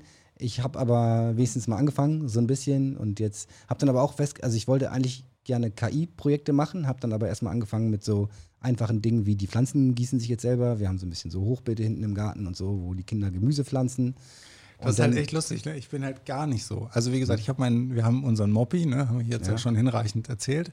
Aber äh, ich, ähm, ich mähe bei uns den Rasen mit einem Handrasenmäher, mit Kabel. Ich habe, also ich finde irgendwie, äh, für mich ist, glaube ich, immer so mein Antrieb, äh, ich finde es spannend zu sehen, was geht und was man so machen kann. Aber ähm, verschiedene Dinge mache ich, da bin ich, glaube ich, teilweise sehr retro unterwegs. Ja. ich glaube, also was ich, was mich auch mehr interessiert, sind tatsächlich die Dinge, die, also die wirklich dann eine neuen, neue Art von Vorteil bringen. Zum Beispiel mit dem Rasenmähen ist es auch so, ähm, Rasenmähen wird ja teilweise auch eher als Freizeitbeschäftigung angesehen von manchen Leuten und man ist stolz auf die geraden Linien, die man in den Rasen mäht, während wenn da so ein Mähroboter kreuz und quer flitzt, nicht, das kann auch mal schnell doof aussehen. Ähm, aber zum ist Beispiel, so? also das nächste, das nächste, ja, je nach Geschmack, ne? Ähm, das ich glaube, ich ziehe nie gerade Linien. Nee, das sieht aber wir schön haben aus. gar keinen geraden Rasen. Also ja, ja aber das ne? sieht, ich habe also wir haben keinen Rasen, wir haben eine Wiese, wenn man genau sein ja, will. Genau. Ähm, so, aber wir haben zum Beispiel auch eine Katze und die hat eine Katzenklappe in einen Raum in die Wohnung und ähm, die darf, da darf sie frei rein und rausgehen. Dann nachts quasi kommt sie dann raus oder in diesen Raum und dann morgens quasi geht die Tür da wieder auf. Was die halt regelmäßig macht, weil sie eine nette Katze ist und uns was Gutes tun will, ist, sie bringt uns was mit. Sehr schön. So, ne? Und meistens, also wenn sie Mäuse mitbringt, dann bringt sie meistens lebende Mäuse mit, weil sie will ja auch noch ein bisschen Spaß haben und spielen dann mhm. in dem Raum. Ähm, und das heißt, dann regelmäßig rette ich verängstigte Mäuse, die sich irgendwo verkrochen haben. Da äh, ziehe ich irgendwo, da muss man die erstmal suchen. Äh, unschön sind Vögel. Sie hatte neulich mal, ich glaube, das waren so ein, so ein, ähm, so ein Truthahnbaby, so, ein, so ein Fasanenbaby oder so. Ich war ganz Vogel, also es war schon, es war, Katze es war nee, aber es war schon, es war so ein massiver Vogel, aber ein junger Vogel. Ja. So äh, beige, braun-weiß gefleckt, irgendwie, keine Ahnung. Und hockte da halb gerupft dann auf der Stuhllehne und alles voller Federn und so. Das ist einfach, man will das nicht. Ne? Ja. So, und die hat halt diese Katzenklappe, ist schon mal so ein bisschen intelligent, weil ähm, sie auf den Chip reagiert die Katze ist gechippt, nicht? Und die macht nur auf, wenn der richtige Chip eingepflanzt ist. Ah, so. okay. So, das heißt, Aber sie erkennt nicht die Maus oder die Ratte nee, oder hat, den Fasan im hat, hat keine Kamera. Dann habe ich gegoogelt, habe rausgefunden, es gab irgend so einen Amazon-Mitarbeiter oder irgendwer, keine Ahnung, hat sowas schon mal gebaut, aber so Standalone-Lösung. Hat dann von der Seite eine Kamera gehabt und hat so ein bisschen trainiert und dann war es eine große Pressegeschichte. Aber de facto kannst du sowas nicht kaufen aktuell. Und ich fragt, hey, pass auf, das kann doch jetzt eigentlich nicht so schwer sein, in diese lustige Katzenklappe, die man da hat, da oben eine Kamera reinzusetzen und zu sagen, pass auf, wenn, wenn der Chip sich genähert hat, dann werte ich quasi da die letzten paar Bilder aus, die da reinkamen. Und wenn, da, wenn die was im Maul hatte, was irgendwas sein könnte, dann lasse ich die Klappe zu. So, und ähm, das würde mein Leben enorm erleichtern, ne? Weil die Frage ist, was die Katze dann damit macht. Ja, die wird sich wundern dann da kann man sich auch, könnte man sich Sorgen machen, geht sie dann überhaupt noch durch die Klappe, wenn sie dann die Erfahrung macht, manchmal ist sie zu, aber ich glaube, wenn sie manchmal auch offen ist und dahinter ist Futter, dann wird sie das auf jeden Fall versuchen. Ähm, genau, aber wir sind so ein bisschen ab, abgeschwoffen, ab, abgeschwiffen. Ähm, worauf, ich, was ich, worauf ich eigentlich hinaus wollte, ist, wir waren bei diesen Supervised-Algorithmen und das wäre auch was, was ein Supervised, ein überwachter Algorithmus gut lernen könnte, denke mhm. ich. Ne? Man könnte sich dann auch fragen, wenn man ein Produkt daraus bauen wollte, wo kriege ich die ganzen Beispielbilder her, die nicht nur meine Katze erkennen. Also von meiner könnte ich wahrscheinlich sammeln, welche über die Zeit und dann so ein bisschen augmentieren und keine Ahnung, äh, daraus so quasi zusätzliche Daten generieren mit verschiedenen Lichtverhältnissen und so weiter und dann daraus lernen und dann würde das wahrscheinlich schon mal ganz gut funktionieren so. Könnte man machen. Aber wenn ich jetzt das, wenn das für alle möglichen Katzen funktionieren soll und alle möglichen Beutetiere, ähm, brauche ich sehr viel Daten. So, und jetzt kommen wir nämlich genau zu dem Punkt, wenn die Leute dann verstanden haben, okay, Hund, Muffin, habe ich verstanden, eine Million Daten und irgendjemand muss sagen, ob da ein Hund oder Muffin drauf ist. Wenn ich jetzt hier mein äh, äh, Business-Problem habe für meine Firma, also vielleicht, wenn ich Glück habe, habe ich sogar die Daten, weil sind schon digitalisiert. Ähm, heißt das, ich muss jetzt quasi nochmal eine Million Daten äh, annotieren, muss mich hinsetzen und jeweils sagen, das ist richtig, das ist falsch. Das ist ja wahnsinnig aufwendig. Und tatsächlich ist das wahnsinnig aufwendig. Und es ist ähm, in vielen Projekten 50, teilweise sogar 70 Prozent des Aufwandes mhm. ist die Bearbeitung der Daten, ähm, die so zu organisieren und so zu labeln, dass ich mit denen vernünftig Dinge trainieren kann. Wenn man die dann einmal, wenn man einen coolen Datensatz hat, der bereinigt ist, der ähm, kein, kein Bias drin hat, also der quasi nicht verzerrt ist in irgendeiner Art und Weise, weil er nur eine bestimmte Sorte von Daten enthält, sondern möglichst halt, wie, wie zum Beispiel nur von meiner Katze, sondern möglichst von allen Katzen und allen Beutetieren. Und dann, wenn man solche Daten hat, daraus hinterher dann ein cooles Modell zu bauen, ne? Das ist nicht so schwer, das kriegt mhm. man schnell hin. Aber erstmal an diesen Punkt zu kommen. So, und ähm, es gibt ja aber auch noch andere Formen des Lernens, nämlich unsupervised, unbeaufsichtigt. Da schrillen auch bei vielen Leuten aber gleich die Alarm, Glocken. Was? Ein Algorithmus lernt unbeaufsichtigt. Ne? Wo sind die Eltern? Wer passt auf? Ähm, darf das überhaupt so sein? Das war noch bis vor äh, nicht allzu langer Zeit, hat man mit diesen unsupervised Learning Algorithmen nicht so ganz viel anfangen können. Man konnte zum Beispiel so Wörter clustern, je, nach vor, je nachdem, in welcher Nähe sie zueinander vorkommen. Und damit konnte man dann ganz lustige Sachen machen. Man hat dann nämlich tatsächlich festgestellt, dass die Art und Weise, wie Wörter, in welcher Nähe Wörter zueinander vorkommen, man mit so einem Unsupervised Clustering-Algorithmus ähm, tatsächlich, jetzt wird es ein bisschen technisch, in einem Vector-Space anordnen kann, sodass ich dann ähm, sinnvolle Repräsentationen bekomme von diesen Wörtern, ohne dass ich jetzt jedes einzelne Wort gelabelt habe. Also ähm, tun ist so ähnlich wie machen und so, solche Dinge, sowas kann ein Unsupervised Algorithmus auch selber herausfinden quasi. Mhm. Ne? Und die meisten Anwendungen, die in der Produktion aber jetzt tatsächlich echte Mehrwerte schaffen, sind eigentlich die Supervised Learning Algorithmen. Und das fängt aber gerade an, sich so ein bisschen zu wandeln. Äh, unter anderem, weil es jetzt das sogenannte Self-Supervised Learning gibt. Also im Prinzip sind das Methoden, wo man, wo das System sich seine Daten selber annotiert. So können wir es vielleicht erstmal erstmal stehen lassen. Ähm, das heißt, es gibt sehr wohl Möglichkeiten, auch sehr große Datenmengen entweder zu generieren oder quasi, die, wenn die schon da sind, die zu nehmen und damit ähm, KI-Systeme lernen zu lassen, ohne dass ich jeden einzelnen Datenpunkt als Mensch annotieren muss. Ähm, das hat viele Vorteile, nämlich dann, ich muss nicht so viel arbeiten, hat aber auch Nachteile, weil im Zweifelsfall kann es dann schwieriger sein, genau ähm, festzustellen, was das System da eigentlich lernt, ob es die richtigen Dinge lernt und ob es sich hinterher dann auch wirklich äh, genauso verhält, wie ich das gerne möchte.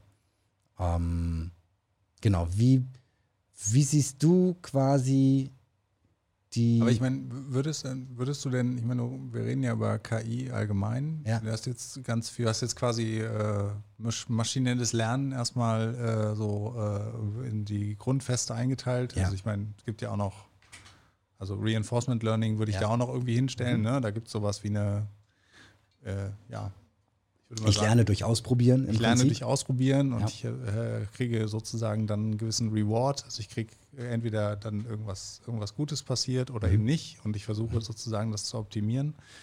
Aber ähm, ja, wie, wie, siehst du das mit äh, KI? Ist, ist das KI? Oder ist, also sind ist, mhm. ist, ist dann, wenn du supervised, unsupervised, Reinforcement Learning, wenn du sozusagen das, ist das KI für dich? Oder äh, geht es noch weiter? Also ich ja, also ähm, gute Frage.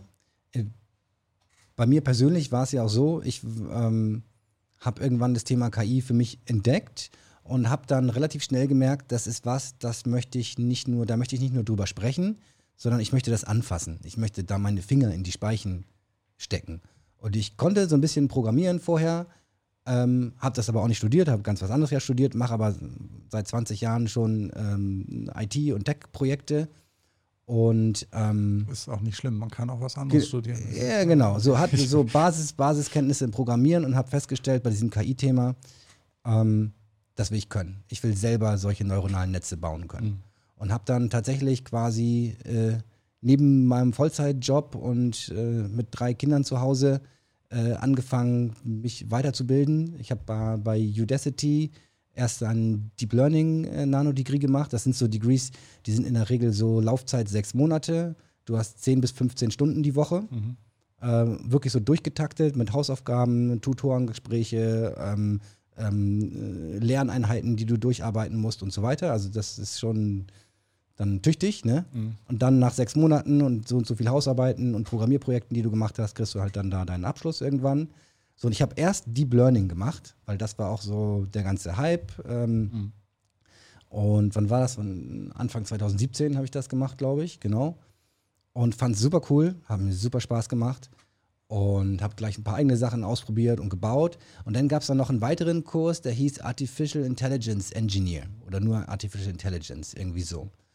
Und ich dachte, okay, da geht es so ein bisschen allgemeiner noch um das Thema, kann sich ja auch nicht schaden. Und dann stellt sich, dann habe ich den auch gemacht und habe ihn auch zu Ende geführt und stellt dann aber heraus, da ging es um die ganzen klassischen KI-Algorithmen, so Suchalgorithmen, mhm. Alpha, Beta, Minimax, äh, äh, Bayesian Net Networks, äh, Hidden Markov Models, Support Vector und so weiter. Und diese Reihenfolge, war, gedacht, so, diese Reihenfolge war irgendwie ungünstig für mich, weil ich jedes Mal dachte, ja, okay, ich verstehe, was ihr versucht zu tun, aber wollen wir das nicht einfach mit Deep Learning machen?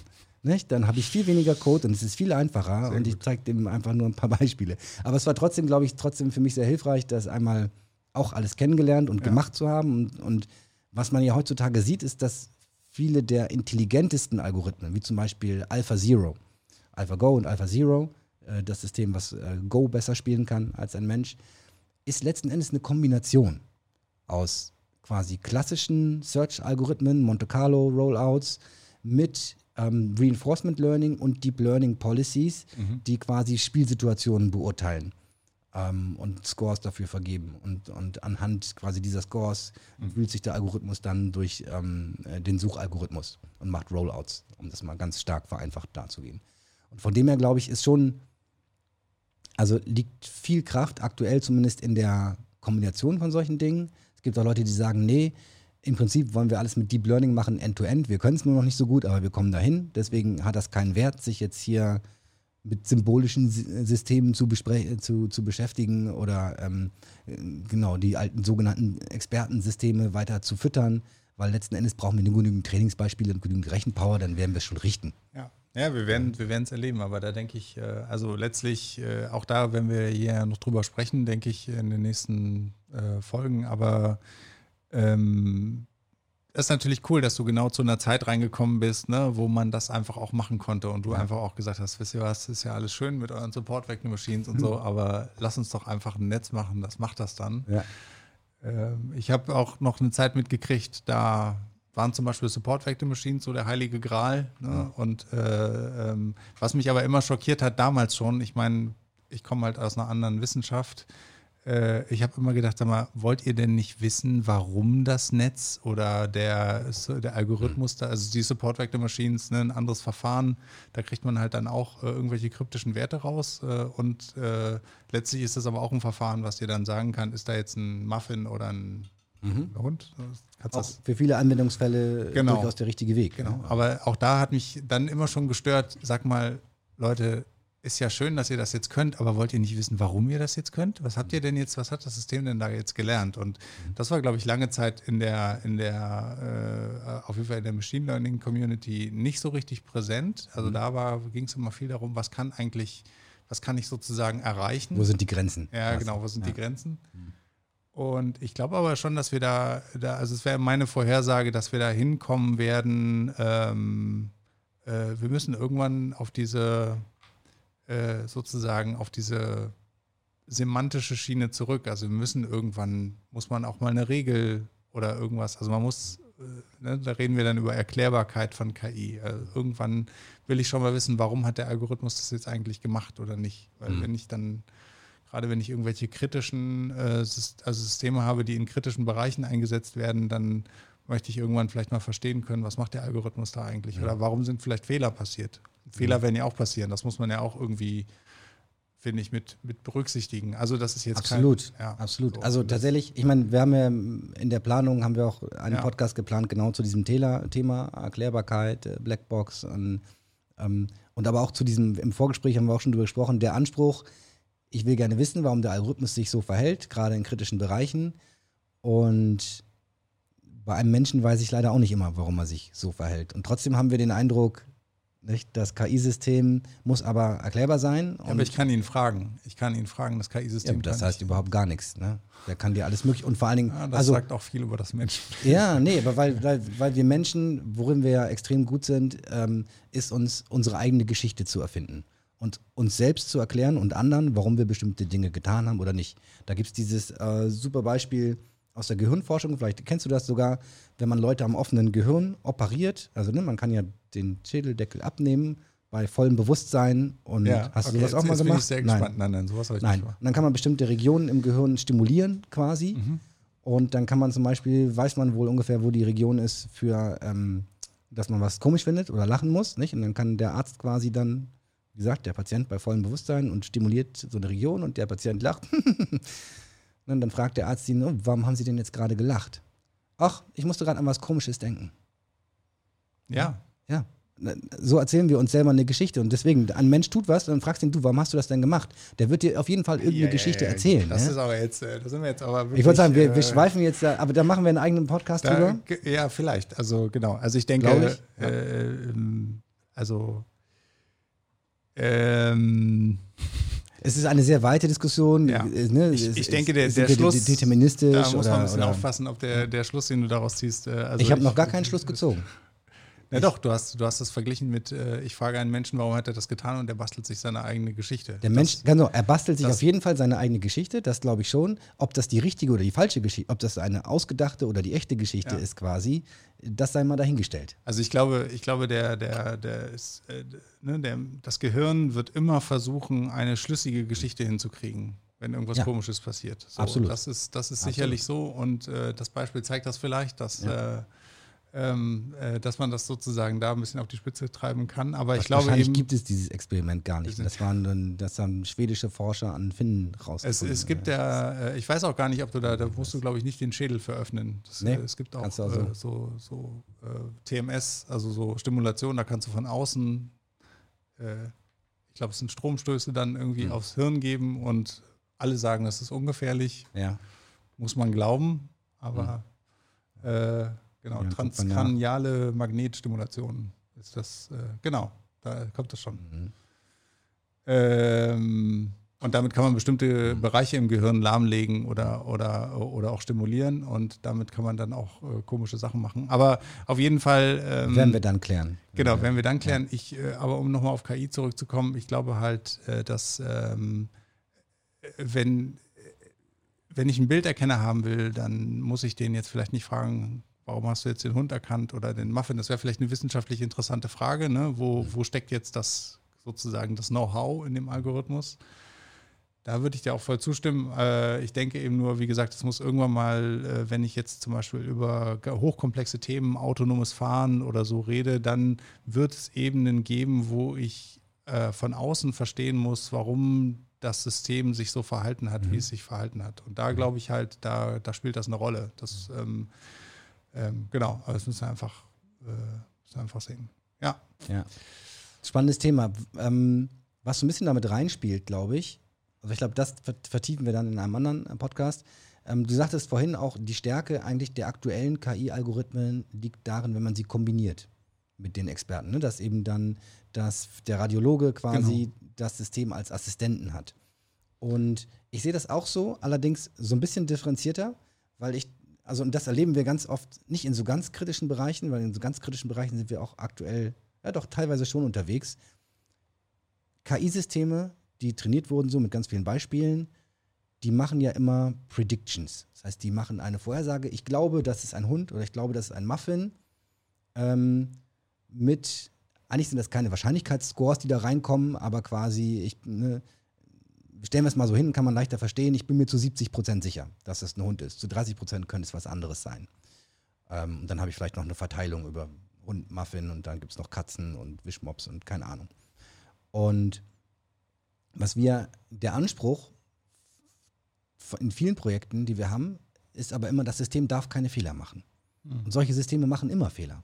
Ja, ja. Selbst wenn man sie trainiert kriegt auf 99,95% äh, Accuracy, heißt es immer noch, dass sie noch Fehler machen werden. Gerade wenn es äh, hochfrequente, sich um ho- hochfrequente Vorgänge handelt. Und wir dürfen aber keine Fehler machen. Also zum Beispiel, wir machen so ein Projekt, da müssen wir ähm, Überwachungskameras auswerten von Alarmanlagen. Ist da jetzt ein Einbrecher drauf zu sehen oder nicht? Und ganz oft kann man das ganz schwer erkennen. Also auch als Mensch guckst du da drauf. Wenn es ein Standbild ist, siehst du gar nichts. Mhm. Und manchmal kannst du nur anhand der Bewegung erkennen, dieser Schatten, der sich da bewegt, das könnte eine Person sein. Mhm. Manchmal ist das da zu sehen, da, ne? Manchmal ist es ein Tier, nur was durchs Bild läuft. So. Und das heißt, es ist nicht so schlimm, wenn mein AI-System sagt, da ist eine Person und dann war da aber doch keine. So hat halt jemand dann umsonst äh, nachgeguckt und Alarm geschrien. Es wäre aber eine Katastrophe, wenn wir sagen, nee, da ist nichts. Ne? Und dann war da leider doch ein Einbruch und die rauben da die Bude aus. Und wir haben gesagt, nee, mhm. da ist keiner. Das darf nicht passieren. Ähm, so, wie machen wir das in der Praxis? So, in der Praxis machen wir es so, wir arbeiten ich, ich sage jetzt mal einfach vereinfacht gesagt, mit, mit, mit Thresholds, also mit so ähm, Schwellwerten. Mit Schwellwerten. ähm, in Wirklichkeit ist es ein bisschen komplexer, aber nehmen wir erstmal an, wir, wir arbeiten nur mit Schwellwerten. Und wir sagen, pass auf, wenn das KI-System, das ja eine Genauigkeit hat von 99, irgendwas Prozent, und es ist sich zu 99 Prozent sicher, dass da nichts drauf ist, dann können wir ihm vertrauen. Weil dann in der Konstellation macht es quasi keinen Fehler mehr. Mhm.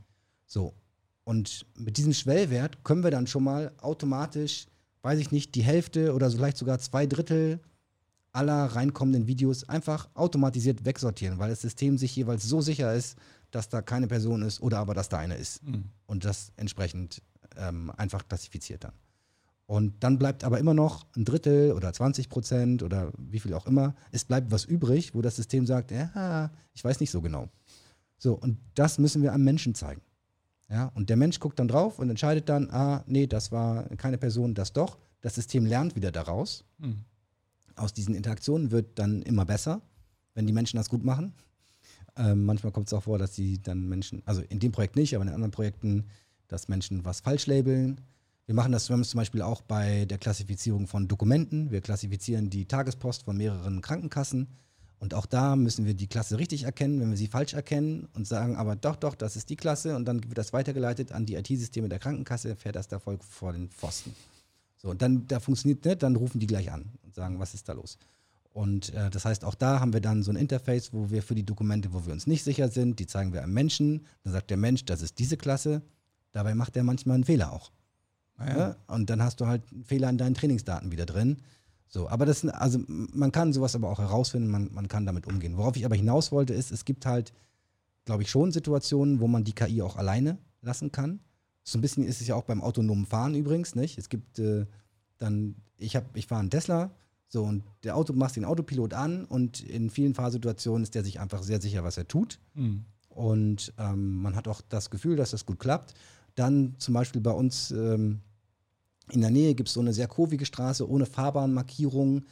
Da kriegt er das meistens hin, bei manchen speziellen Licht- und Wetterverhältnissen. Aber ne, macht es dann piep, piep, hey, ich bin mir gerade unsicher. Mhm. Ich weiß gerade nicht mehr, was ich tun soll, übernimm du das Lenkrad. Mhm. So, und ich glaube, da, so könnte ich mir so ein bisschen vorstellen, dass wir quasi in eine Zukunft gehen, wo wir, wo dieser Anteil, den wir automatisiert wirklich machen können, der wird immer größer werden, wo ich den Radiologen nicht zu brauche, wo ich den Fahrer nicht zu brauche, wo ich niemand brauche, der sich ein Video anguckt oder so. Dieser Bereich wird immer größer werden und immer weniger Fehler verursachen quasi. Und es wird aber immer noch diesen Bereich geben, und den wird es auch langfristig geben, wo Dinge komplex sind, sodass ein Mensch da drauf schauen muss, im Zweifelsfall auch ein besonders qualifizierter Mensch, der diese Konflikte quasi lösen kann. Und ähm, das wird wahrscheinlich noch dann, also um auch diesen letzten Part aufzulösen, glaube ich, muss man dann wahrscheinlich schon Richtung ähm, generelle Intelligenz gehen und halt so ein Kontextverständnis haben. Ja. Ja. Und dann ist die Frage, was machen wir damit? Aber das müssen wir dann auch nochmal besprechen. Ne? Also ich meine, was, was verändert, also ich meine, es ist ja nicht nur sozusagen, es ist natürlich schön und toll, die technische Möglichkeit zu sehen und vielleicht auch darüber sich zu unterhalten, sozusagen, welche Jobs man zukünftig noch braucht und welche nicht. Mhm. Aber es ist natürlich die Frage, wie verändert das eigentlich uns und was machen wir damit? So, ja. also so, ich glaube, das ist halt auch nochmal und ja.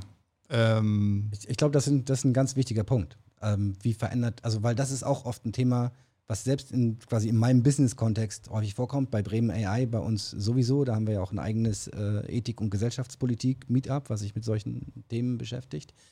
Ähm, genau, auf der einen Seite die Sorge, was passiert eigentlich mit unseren Jobs, weil tatsächlich, wenn man das mal so, sage ich mal, weiter ähm, in die Zukunft extrapoliert, sieht es aktuell so aus, als dass die ganzen einfachen Routinetätigkeiten, die können wir über kurz oder lang alle ziemlich gut automatisieren. Und das, was übrig bleibt, sind die schwierigen, komplexen Fälle, die, die wirklich eine Herausforderung sind und die aber auch, also für die viele Menschen wahrscheinlich auch gar nicht qualifiziert sind. Ja. Und die Frage ist auch, wie viele von diesen Tätigkeiten bleiben, bleiben übrig und was machen wir mit den ganzen Leuten, die bisher Routinetätigkeiten tun. Mhm. Und ähm, das ist, glaube ich, ein, ja, also das ist tatsächlich eine große Sorge, die da ähm, bei vielen Menschen mitschwingt. Interessanterweise hat so in den letzten Monaten ist mein Gefühl, ist so dieses Thema so ein bisschen aus dem Fokus geraten. Es war mal so vor ein, anderthalb Jahren so ein bisschen mehr en vogue, quasi darüber zu sprechen, dass jetzt die KI kommt und uns die Jobs klaut. Ne? Früher waren es die Ausländer, jetzt kommt die KI und klaut uns die Jobs. Ähm, und die Leute, ne, dann gibt es die Diskussion, brauchen wir jetzt ein Grundeinkommen, damit äh, alle noch irgendwie über die Runden kommen. Aber das Problem ist ja, nur Geld zu haben, schafft ja keinen Sinn in deinem Leben. Das wird dich nicht quasi, das beschäftigt dich nicht. Und ähm, ja, gibt es sehr viele spannende Diskussionsansätze. Ich glaube, wir hatten auch in unserer Planung auch was in die Richtung äh, genau. geplant, dass wir da auch mal einen eigenen Podcast zu machen. Und ähm, genau, und die andere Sorge, die ja auch regelmäßig dann artikuliert wird, also auch sogar im Business-Kontext, ist ähm, die Angst vor der Superintelligenz. Und da gibt es ja nicht nur Idioten, die quasi davor warnen und sagen, hey, äh, das könnte vielleicht auch gefährlich sein, was wir hier versuchen zu bauen mit der künstlichen Intelligenz, sondern das sind dann Leute wie ähm, Bill Gates ja, oder ähm, ähm, Elon Musk, ähm, genau, und viele andere, äh, äh, auch exponierte Persönlichkeiten und, und, äh, und, und schlaue Leute. Äh, Stephen Hawking unter anderem mhm. auch, der jetzt ja leider nicht mehr lebt, aber war auch quasi jemand, der gewarnt hat, der gesagt hat, okay, wir, es könnte tatsächlich sein, dass wir eine Intelligenz erschaffen, die intelligenter ist als wir. Und ähm, wir sollten da sehr hohe Maßstäbe dran anlegen, auf welche Art und Weise wir das erschaffen, wie wir versuchen, das sicher zu machen, sodass sich diese Intelligenz nicht gegen uns wendet oder dass das Entstehen dieser Intelligenz quasi ähm, ein Vorteil ist für die Menschen und wir nicht irgendwo untergehen. Und da gibt es ja auch die krassesten Theorien, die da äh, kursieren. Wie ist das bei dir? Hast du Angst, dass die Computer irgendwann die Macht übernehmen? Werden sie die Macht übernehmen?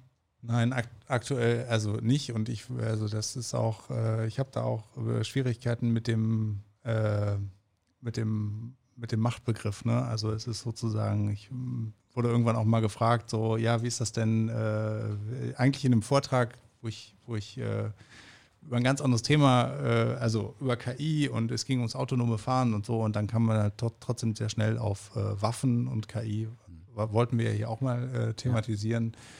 Ja. Ähm, und äh, letztlich äh, muss man sagen, ich meine, äh, Kriege und diese Dinge passieren ja nicht unbedingt, weil jetzt es technisch möglich ist, sondern ähm, es passiert ja, weil da auch Menschen Interessen haben und Dinge tun, sage ich jetzt mal. So, das heißt, äh, ich weiß nicht, was passiert hier? Kriegen wir dann jetzt selber ein schlechtes Gewissen und denken, oh verdammt, wenn die KI rausfindet, dass wir vielleicht gar nicht so toll sind, äh, vielleicht will die uns ja dann abschaffen oder so. Also ich meine, das ist halt die Frage, ähm, und es ist halt vielleicht auch ein bisschen zu weit in die, in die Zukunft geschaut. Ich glaube, wir haben jetzt gerade eine ganz große Chance, viele Dinge zu verändern, auch zu verbessern. Und ähm, die Super-KI oder die Superintelligenz ist meines Erachtens noch sehr, sehr weit weg. Ich glaube, wir unterschätzen halt tatsächlich so ein bisschen die Komplexität, die es braucht, um mit Kontext und mit all diesen Dingen umzugehen. Ich habe ja vorhin, wir haben ja vorhin drüber gesprochen, wenn wir, wir, wir wir geben unseren Staubsaugern-Robotern Namen und wir projizieren da Dinge rein, die da gar nicht drin sind. Äh, äh, aber das heißt noch lange nicht, dass diese, diese, äh, diese KI oder diese Robotik oder wie auch immer in der Lage ist, wirklich sich komplex zu verhalten zum mhm. gegenwärtigen Zeitpunkt. Ich glaube, da, also mein persönlicher Glaube, da steckt eine Menge Komplexität drin, die wir, die wir so nicht sehen. Wir unterschätzen, was wir tagtäglich, was ja. sozusagen biologische Systeme tagtäglich Also das, das glaube ich auch, das glaube ich auch. Ähm, Sicherlich kennst du auch aber das, ähm, die Metapher von der Paperclip AI, von der Büroklammer AI, ähm, wo es ja gerade darum geht, dass tatsächlich wir vielleicht KI-Systeme bauen, die gar nicht so komplex sind, sondern die eher ziemlich dumm sind.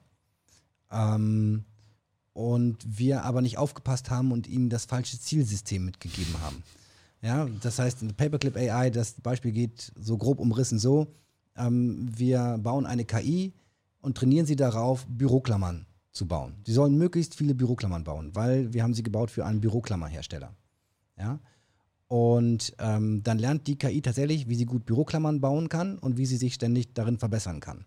So, und dann läuft die Maschine los und macht Büroklammern und stellt halt irgendwann fest, warte mal, wenn ich mehr Büroklammern machen will, habe ich hier viel zu wenig Ressourcen. Nicht? Und dann schnappt sie sich halt immer mehr Büroklammern und irgendwann besteht die ganze Welt nur noch aus Büroklammernfabriken und für den Menschen ist da kein Platz mehr, weil die KI zieht einfach, die ist total dumm, die will uns auch nichts Böses. Die tut nur das, was wir ihr gesagt haben, nämlich Büroklammern zu machen. Wir haben uns das nur nicht richtig gut überlegt vorher. Das ist quasi so das eine Szenario, was glaube ich gerne ähm, dann, also wofür man auch gar nicht so eine extrem intelligente KI braucht, im Sinne von, dass sie so Bewusstsein hätte und selber Dinge will oder so. Die, ja, will, wobei, die will nicht, sondern man sagt dir, du machst jetzt Büroklammern. Aber das Beispiel, ja. das hinkt total, ja? weil ich, naja, also ich meine, wenn es uns nicht gelingt, ja, um mal in diesem Beispiel zu bleiben, ja, wenn ich eine, eine, eine, du sagst ja, eine dumme KI baue, die mhm. nur Büroklammern machen will, ja und ich schaffe es nicht, die zu stoppen, äh, die Welt in eine Büroklammerfabrik zu, äh, zu, zu wandeln, dann kann, dann ist da irgendwie, dann würde ich sagen. dann ist sie gar nicht so dumm, oder? Ja, dann ist sie nicht so dumm. Dann bin ich ja wieder bei der ah. Superintelligenz. Oder dann bin ich wieder, also Superintelligenz, das Wort stört mich eigentlich auch, aber ich, dann bin ich ja wieder bei, bei irgendetwas, was generalisieren kann und was viel äh, was mich irgendwie austricksen kann. So, also, also, was generalisieren kann, was also aber grundsätzlich ich, ich, keine Absichten hat, was nicht irgendwie gut oder böse ist, sondern wir haben ihm als Zielsystem nur mitgegeben, mach Büroklammern. Ja. Und das tut es Aber dann kann es die Weltherrschaft effizient. an sich reißen und wird trotzdem niemals sein eigenes Ziel überdenken. Das, äh vielleicht, also vielleicht stellt es aber irgendwann fest, pass auf, wenn ich hier jetzt da drüben haben sie schon drei Fabriken abgeschaltet, ich, da sind auf einmal weniger Büroklammern, ich muss aber mehr Büroklammern machen wie, wie, kann ich das verhindern, dass die hm. Fabriken abgeschaltet werden? Ich, es ist ein hypothetisches. Es also ich, ich, glaube schon, ich ja? glaube schon, äh, um sozusagen ein bisschen realer äh, äh, zu werden, dass ähm, äh, ich bin überhaupt nicht bei, bei den Leuten, die jetzt sozusagen so die, äh, die düstere Zukunft äh, ausmalen. Aber ich, ich denke schon, ähm, es ist eine potenziell mächtige Technologie und ich glaube, der, die, die Chance es für Dinge zu missbrauchen, die eher negativ sind, äh, ist sehr groß. Die, die und da, ja. sie äh, ist, äh, ist, ist halt auch eine Technologie, die sehr gut skaliert. So, das heißt, wenn ich einmal irgendwann ein technisches System oder wenn eine KI einmal was gelernt hat, dann ähm, kann ich das, äh, was weiß ich, wenn, wenn ein, ein, Roboter das kann, können das ohne Probleme alle Roboter. So, mhm. ne? Also es ist sozusagen etwas, was ich einfach so ausrollen kann über, über, über eine große Anzahl von Computern oder Robotern oder oder. Und da steckt halt eine große Macht und auch eine große Quelle für Missbrauch drin. Das ist die eine Seite. Und die andere Seite ist, äh, je komplexer die Verfahren werden, umso mehr muss ich vielleicht eben auch tatsächlich mir überlegen, wie, wie ist das Ding denn designt? Also eigentlich geht es ja zumindest aktuell immer darum, Menschen zu unterstützen, mhm. in irgendetwas besser zu machen. Vielleicht auch körperliche Arbeit abzunehmen, die vielleicht Menschen tun müssen aus verschiedenen Gründen, aber wo eigentlich jeder weiß, das ist eigentlich nicht gesund, was du da tust. So. Mhm. Und ähm, äh, und ich glaube, sozusagen ist ganz wichtig, dass in die Richtung die Entwicklung auch wirklich, ähm, also es, es geht um die technische Entwicklung, aber auch um wer wendet sie an und wer wendet sie wofür an und wo, was sind sozusagen so eine Art ähm, ja, Gütesiegel oder Kriterien für eine, für eine gute KI-Entwicklung mhm. oder so. Das, ähm, Hältst du das für, wir gehen jetzt tief im Thema Regulierung vielleicht von AI oder nicht, aber hältst du das tatsächlich für durchsetzbar quasi in einer kapitalistisch geprägten Weltordnung, in der es quasi im Prinzip hauptsächlich darum geht, Dinge schneller, effizienter, besser zu machen. Und quasi die Entwicklung solcher Algorithmen erlaubt das. Und das ist ja dann auch so ein quasi das Thema, ähm, sollten wir die Entwicklung von solchen KI-Systemen regulieren und verlangsamen, damit wir quasi sicherstellen können, dass die Kriterien, die du eben genannt hast, irgendwie erfüllt werden und man quasi auch darüber nachdenkt, was sind die Sekundärfolgen und, und so weiter. Ja, also Oder brauchen wir erstmal diesen, diese Innovationsgeschwindigkeit, die wir jetzt haben und können da auch erstmal gefahrlos weiter basteln? Nee, also ich glaube, ähm, klar, man kann natürlich versuchen, es irgendwie über politische Rahmenbedingungen zu regulieren und das würde vielleicht auch, äh, man muss halt sehr aufpassen, ne? weil auf der einen Seite kann es Dinge auch verhindern, also es kann auch Entwicklungen oder so kaputt machen. Kann auch ein Wettbewerbsnachteil sein genau. für die Regionen, die das reguliert Richtig, ist. Richtig, das kann natürlich ja. sein. Ich äh, denke, im Endeffekt muss es irgendwann bei, wenn es sozusagen ausgereift ist, äh, muss es einfach ein Unique Selling Point sein. Ne? Also es muss, ein, es muss etwas sein, wo Leute sagen, ja klar, ich kaufe, ich kaufe das System, weil bei dem weiß ich, das äh, unterstützt mich. Das, und das, das Bio-KI-System quasi. ja, genau, sozusagen das Bio-KI-System, äh, wenn du so willst.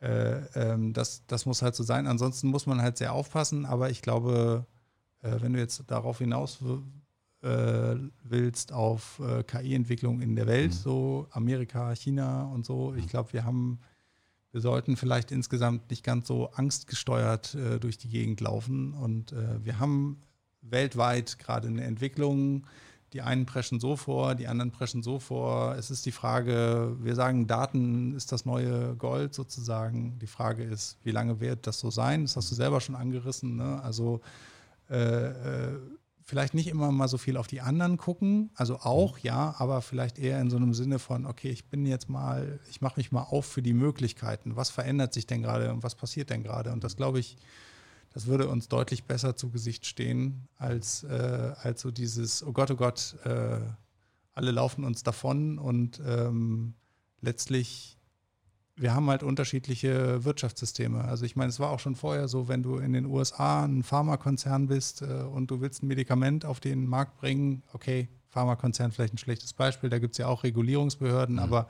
generell ist es dort so, du bringst Dinge auf den Markt und du musst selber dafür sorgen, dass sie sicher sind. Und äh, wenn du halt ein schlechtes Produkt hast, dann verklagen dich Leute und dann bist du halt weg vom Fenster. Das, so. Wenn ich da direkt das, einhaken darf. Das ist natürlich für eine KI-Entwicklung ist das ein, ist das ein echter Booster. Du kannst da ja. was auf den Markt bringen. Du darfst einhaken sofort. Ich wollte ja. jetzt nur ganz ja, kurz ruhig. den Gedanken zu Ende führen. Du kannst, du kannst da was auf den Markt bringen und ja, wenn du dich damit durchsetzt, dann bist du halt der King. So, das kannst du halt hier nicht machen. Dafür, mhm. wenn du es hier mal geschafft hast, dann bist du schon durch einen Prozess gelaufen, der dich vielleicht langsamer macht, aber am Ende des Tages vielleicht sogar stabiler macht. Mhm. Entschuldigung. Das ist genau, glaube ich, also der Punkt, den äh, Elon Musk auch gerne vorbringt, dass er sagt, pass auf, wir haben sicherheitskritische Technologien, wie zum Beispiel in der Flugsicherheit oder in Pharma. Und da sind alle sich einig, dass es gut ist, dass wir eine Behörde haben, die das reguliert, weil du möchtest gerne in ein Flugzeug einsteigen und möchtest dir sicher sein, dass du ankommst. Ja. Und dass das kein Experiment ist. Ja. So. Böse Zungen würden jetzt sagen, sagt einer, der seine autonomes Fahren-Software quasi im äh, Bananen-Software-Status auf die Leute loslässt. Ne? Anderes Thema. Egal. So, aber das, und er sagt halt, pass auf, und dieses, die KI-Systeme, das sind genauso sicherheitskritische Systeme. Und deswegen, ich bin grundsätzlich kein Fan von Regulierung, aber ähm, nicht, Trotzdem will ich auch, dass Flugzeuge reguliert werden. Und deswegen sollten wir auch wollen, dass KI reguliert wird. Aktuell ist sie nicht reguliert. Ja? Also höchstens dann sekundär, weil, weiß ich, wenn ich irgendeine App für den Gesundheitsbereich bauen will, dann und das quasi möchte, dass das irgendwie offiziell anerkannt wird, dann muss ich halt auch durch klinische Tests durch und so weiter, ne? das mhm. ganze Prozedere durchlaufen. In vielen anderen Bereichen aber eben nicht. So.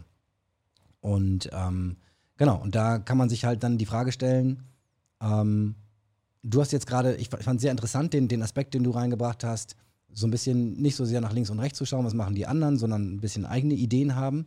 Und ich glaube, in der, in der Wissenschaft machen wir das, glaube ich, auch ziemlich gut in Deutschland. Und ich glaube, man kann zu Recht sagen, dass die, die deutsche KI-Forschung äh, gehört zur Weltspitze. Kann man das so sagen?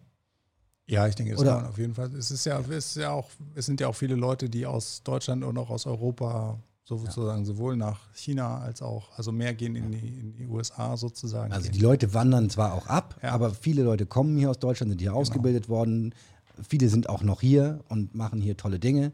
Ein paar von denen werden wir hoffentlich auch einladen, ja. äh, können hier genau. mit denen darüber sprechen. Das ist auch äh, ja, der Plan.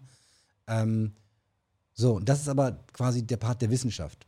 Ähm, Was ich so ein bisschen vermisse nach wie vor ist die Praxis, weil es einfach noch ähm, nicht wirklich ein Ding ist, dass viele Unternehmen sich damit beschäftigen, wie kann ich jetzt KI tatsächlich einsetzen in der Praxis, weil ich tatsächlich schon heute halt mit vielen kleinen mhm. äh, Projekten kann ich schon enormen Nutzen schaffen und es wird da aber eben herrscht dieser Spirit genau nicht vor. Ich probiere das einfach mal aus und, und äh, mache hier mal, mal ein Projekt. Und das ist, glaube ich, was, wenn wir jetzt über Innovationsgeschwindigkeit sprechen, nicht nur in der Wissenschaft, sondern auch tatsächlich in der Praxis, in der Wirtschaft und Wettbewerbsvorteile und so weiter, ist, glaube ich, einer der wichtigsten Faktoren, dass wir irgendwie es schaffen müssen, ähm, ich will nicht sagen, jetzt der Wirtschaft in den Arsch zu treten, aber ähm, ja, einfach dafür zu sorgen, dass die Leute sich mit diesem Neuland ja. äh, KI auch beschäftigen und ähm, es ausprobieren und versuchen für sich zu nutzen. Ja, definitiv. Also ich denke, da gibt es auch Gründe, sozusagen, auch in den Rahmenbedingungen, warum es vielleicht bei uns nicht so gut funktioniert wie in anderen Ländern. Was, was können das für Gründe sein aus deiner Sicht? Naja, ich. Wir laufen immer noch durchs Neuland im Internet, oder? Nee, also zum einen, zum einen, genau. Nein, äh, zum einen denke ich, ähm, also äh, Beispiel aus meiner, aus meiner Erfahrung, wenn wir, es ist eigentlich fast egal, ob es äh, Chinesen sind oder US-Amerikaner, wenn wir äh, denen sozusagen unsere Forschungsprojekte da vorstellen, wo ähm, am, DFKI oder so, dann ist es ganz oft so, dass die Leute sagen, ja, äh, okay, und äh, wer baut das denn? Wo kann ich das denn kaufen? Mhm. Und dann müssen wir immer sagen, ja, das äh, ist ein Forschungsprojekt. Ne? Das, mhm. also, und es ist natürlich auch als Forschungsprototyp nicht in dem Zustand, dass man es jetzt irgendwie verkaufen kann. Aber wir kriegen einfach das nicht besonders gut hin. Und gerade wenn man sich mit China beschäftigt, dort ist es gerade andersrum. Alles, was man hier, sag ich mal, als eine Bachelorarbeit äh, oder wie auch immer, also sozusagen von Leuten, die eigentlich in der Ausbildung sind, äh, ähm, äh, äh ähm, was dort sozusagen produziert wird, das wird in China äh, gleich da wird dann eine Firma gegründet und dann wird das gleich gemacht und am besten ja. gleich machen es gleich zehn Firmen so und das heißt, es ist ein ganz anderer ganz anderer Spirit. Und das ist natürlich für so eine Technologie, die sich wahnsinnig schnell verändert, ähm, da gehen ja auch viele Unternehmen dann wieder vor die Hunde. Ne? Also viele Unternehmen entstehen, es gehen auch viele wieder pleite äh, und so. Aber insgesamt gibt das so eine gerichtete, fast, ich hätte fast gesagt, fast eine evolutionäre Entwicklung. Ne? Mhm. Irgendwo, irgendwo fällt dann mal einer raus, der hat was wirklich Gutes gemacht. Mhm. Äh, und die 10.000 anderen, die damit pleite gegangen sind, die sieht man halt nicht mehr so. Und äh, ich glaube, das ähm, das kriegen wir halt nicht so gut hin. Und bei uns ist es dann, ähm, es gibt so eine Faustregel, so nach dem Motto, äh, wenn du ein Produkt aus Forschung machen willst, brauchst du nochmal das Zehnfache an Volumen, an Investitionen, um mhm. sozusagen das Produkt zu machen. Mhm. So. Und ähm, das, diesen, mit, mit den ganzen, sagen wir mal, Zertifikaten oder vielen, vielen Dingen, die du erstmal zeigen musst als Firma, bevor du damit als, ein, ein Produkt äh, machen kannst, da scheuen halt viele vor zurück und da kommt halt nicht der, die große, das große Unternehmen, was sagt, ja, pass mal auf, ich packe jetzt hier mal, ich lege jetzt hier mal so und so viel, also ich investiere jetzt mal richtig, weil ich glaube, in fünf Jahren werde ich damit ganz weit vorne sein. Das ist, da sind wir nicht so gut. Das ist tatsächlich, glaube ich, schwierig, wenn Leute massiv in was investieren sollen, was sie nicht kennen, was sie ja. noch nicht gesehen haben. Ich glaube aber, dass es auch eins der größten Missverständnisse ist, weil, glaube ich, tatsächlich viele Unternehmen glauben, wenn ich jetzt was mit KI machen wollen würde, erstmal ist das wahrscheinlich super kompliziert und ja, ich kann das gar nicht verstehen. Und zweitens ist das bestimmt wahnsinnig teuer und ich weiß ja gar nicht, was ich davon habe. Und die Realität ist ja eigentlich, also ähm, die allermeisten KI-Projekte, die man ähm, tatsächlich als erste Schritte in die Produktion bringen kann und die sofort einen Mehrwert haben, das sind in der Regel kleinere Projekte. Also das fängt mit äh, niedrigen fünfstelligen Budgets an wenn man quasi ein größeres Projekt macht, ist es vielleicht mal ein sechsstelliges Budget. Meistens kann man sich da aber auch hin iterieren, ja, indem man mhm. sagt, pass auf, wir machen erstmal Projektschritt 1, 2 und 3 mit kleineren Projekten und die kannst du schon sofort jeweils in die Produktion nehmen und damit arbeiten und dann wird da was Größeres draus. Das heißt, dieses Investment, diese Investmenthürde ist, glaube ich, ähm, vor allem in den Köpfen und deswegen ist auch wichtig, dass wir den Leuten sagen, hey, KI-Projekte sind gar nicht so teuer. Nicht? Man muss sich da einfach mal mit äh, beschäftigen und kann meistens schon mit relativ kleinem Budget Dinge bauen, die man auch tatsächlich dann verwerten kann. Und selbst um ein Produkt zu bauen, ein Produkt zu bauen ist immer noch was anderes als mhm. ne, eine Einzellösung, eine Individuallösung für ein Unternehmen, ist das eine. Das andere ist ein Produkt daraus zu bauen. Auch dafür ist KI eigentlich ein extrem dankbares Thema. Weil in der Regel, ähm, ja, was du haben musst, ist ein paar talentierte Leute. Du brauchst aber im Prinzip erstmal nur eine Handvoll und ähm, am besten einen uniken Datensatz. Also Daten, die sonst keiner hat oder an die sonst keiner rankommt. So, das ist eigentlich die Kombination, macht den Hauptwert deiner Firma aus. Nicht so sehr der Algorithmus, den du da baust, weil, wie du selbst eben gesagt hast, das entwickelt sich wahnsinnig schnell weiter. Aber wenn du quasi Zugang zu diesen beiden Dingen hast, eine Handvoll Leute, die sich mit KI gut auskennen und die haben irgendwie Zugriff entweder über eine Partnerfirma oder so oder über irgendwelche anderen ähm, Möglichkeiten, die sie haben, an Daten ranzukommen, die mhm. sonst so in der Form keiner hat. Damit kann man wahnsinnig toll was aufbauen und dann brauchst du im Endeffekt, um so eine Firma aufzubauen, brauchst du ja auch keine Millionen. Ja? Und ich glaube, das wird schon manchmal diese, in den Forschungsprojekten, die wir hier machen oder die ihr auch macht und die man so üblicherweise macht an den Unis, das sind ja schnell relativ hohe Summen, weil dann da viele Leute über drei Jahre oder fünf Jahre irgendwas ja. sitzen.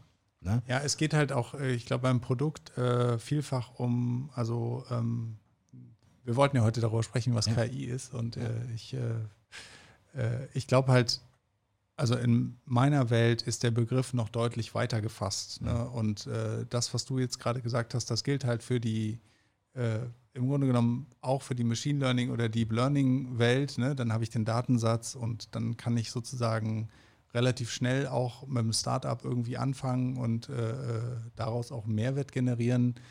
Äh, ich glaube halt, viele Leute schrecken auch davor zurück, wenn ich jetzt über das Thema Robotik rede. Da gibt es dann irgendwie noch Hardware und die muss mhm. irgendwie angesteuert werden. Oh ja. Und es wird dann sehr schnell äh, auch, äh, da kommen dann verschiedene Disziplinen irgendwie zusammen. Und ich glaube, äh, ähm, auch das ist eben in China anders. Da werden auch, äh, sagen wir mal, da stellen sich die Leute hin und machen vielleicht auch schlechte Roboter oder sie machen gute Roboter, aber auf jeden Fall machen sie es irgendwie mhm. mal deutlich schneller als bei uns. Und ähm, bei uns muss erstmal der Roboter durchzertifiziert sein, bevor der sich irgendwer ransetzt und da eine KI für äh, äh programmiert. Und, und du musst erstmal einen Roboterführerschein quasi haben, bevor du überhaupt anfangen darfst, genau. den zu bedienen. Ne? Was aber auch gut, Was also auch gut ist, weil die ja, Dinger sind gefährlich, ne? Gerade so ein großer KUKA-Roboter ja, oder so. Außerdem, ne? es ist Ui. auch wirklich so, ich denke, ähm, auch das ist wieder ein anderes Thema, Bildung, Ausbildung. Es ist auch nicht schlecht, dass wir, sagen wir mal, versuchen, über möglichst geordnete Bildungswege auch entsprechende Expertise zu erzeugen. Aber das ist eben was, was, glaube ich, das fällt uns bei dem Thema KI momentan sehr stark auf die Füße und es braucht da, glaube ich, tatsächlich von der Politik oder auf jeden Fall von, von Playern viel stärkere, auch so Transferprogramme, die auch so ein bisschen mutiger sind. Also wo man wirklich sagt, okay, vielleicht muss man jetzt auch mal größere Summen in die Hand nehmen, aber damit erreicht man, hebt man das ganze System auf so eine über so eine Schwelle, über die man ansonsten einfach nicht drüber kommt. So. Ja. Und ähm, äh, also ich weiß, als ich das erste Mal in den USA war, da ähm, habe ich mich mit jemandem unterhalten und der hat irgendwie zu mir gesagt, ja, ihr habt doch irgendwie so ein System, ich weiß gar nicht, ich weiß nicht, wie das heißt, aber bei euch, da muss man doch irgendwie jahrelang irgendwie zur Schule gehen und so weiter und so fort. Und ich habe äh, wirklich, wir haben lange darüber geredet und ich wusste nicht, was er meinte. Und er meinte eine Ausbildung. Ne? Also. so, ja. und dann äh, äh ja, und da hat er wirklich, äh, äh, also letztlich, ähm, und das ist, das ist halt ein Pfund, was wir haben. Wenn du bei uns einen Bäcker, äh, sozusagen eine Bäckerei aufmachen willst, dann musst du halt Bäcker sein. So. Mhm. Das musst du in den USA nicht, aber es entscheiden die Kunden darüber, ob du jetzt schlechte Brote backst oder nicht. Mhm. Ne? Und da muss man immer so ein bisschen gucken. Also einerseits ist das was, was wir auch als Pfund haben, aber andererseits hindert uns das auch äh, sozusagen jetzt gerade an diesem doch sehr rasanten Fortschritt so da auch wirklich äh, mitzuziehen oder auf jeden Fall äh, ganz vorne zu sein. Ich glaube, auch Deutschland wird wahrscheinlich als wirtschaftlich, äh, ähm, wir werden schon immer auch gucken müssen, was passiert da in den USA und was passiert sozusagen weltweit mit dem Thema KI. Aber ähm, ja, ich, aber wie gesagt, ich würde dafür plädieren, mehr in weniger Angst, mehr, mehr offen gucken und vielleicht gucken, wie, wie können wir das bei uns wirklich zu, zu neuem Leben erwecken. Ja. Ich würde sagen, das ist ein super Schluss. Ja, das habe ich auch gerade gedacht. Das Hast du so geplant vorher? Aber natürlich, es ist alles komplett durchgeplant. Nein, weniger Angst, mehr machen, mehr genau. ausprobieren. Mehr drüber reden. Mehr drüber reden, vor allen Dingen. Sehr gut. Genau, sehr gut. ähm, ja, ich glaube, dann für heute belassen wir es dabei. Wir haben ein ja, paar spannende Themen angerissen, die wir äh, in Zukunft auf dem Zettel haben. Genau. Wir werden auch hier nicht immer alleine sitzen, sondern wir werden auch mal noch Leute dazu einladen, ja. die beitragen quasi. Äh, mir hat Spaß gemacht. Ich Mir auch, auf ja. jeden Fall. Ja, ja, auf jeden Fall. Also ich, Trotz 30 Grad hier. Ich habe hab ja auch gesagt, es gibt keinen Plan. Natürlich, wir haben voll ja. den guten Plan. Ähm, nein, aber ich bin wirklich gespannt, wo uns das Ganze hintreibt. Und ich hoffe, es ist heute schon so ein bisschen rausgekommen. Wir gucken immer so von zwei Seiten und werden hier einfach sehen, dass wir vielleicht das auch für die Leute da draußen spannend machen und bin auch mal gespannt, ob da Reaktionen kommen oder wie, wie überhaupt äh, ob es da eine Resonanz gibt. Oh, das ist auf jeden Fall das ist ein super spannendes Thema und ja, ich finde es sehr gut. Cool. Prima. Zirko. Vielen Dank. Roland. Vielen Dank, Julian. Bis zum nächsten Mal. Genau, bis zum nächsten Mal. Ciao. Bye, bye.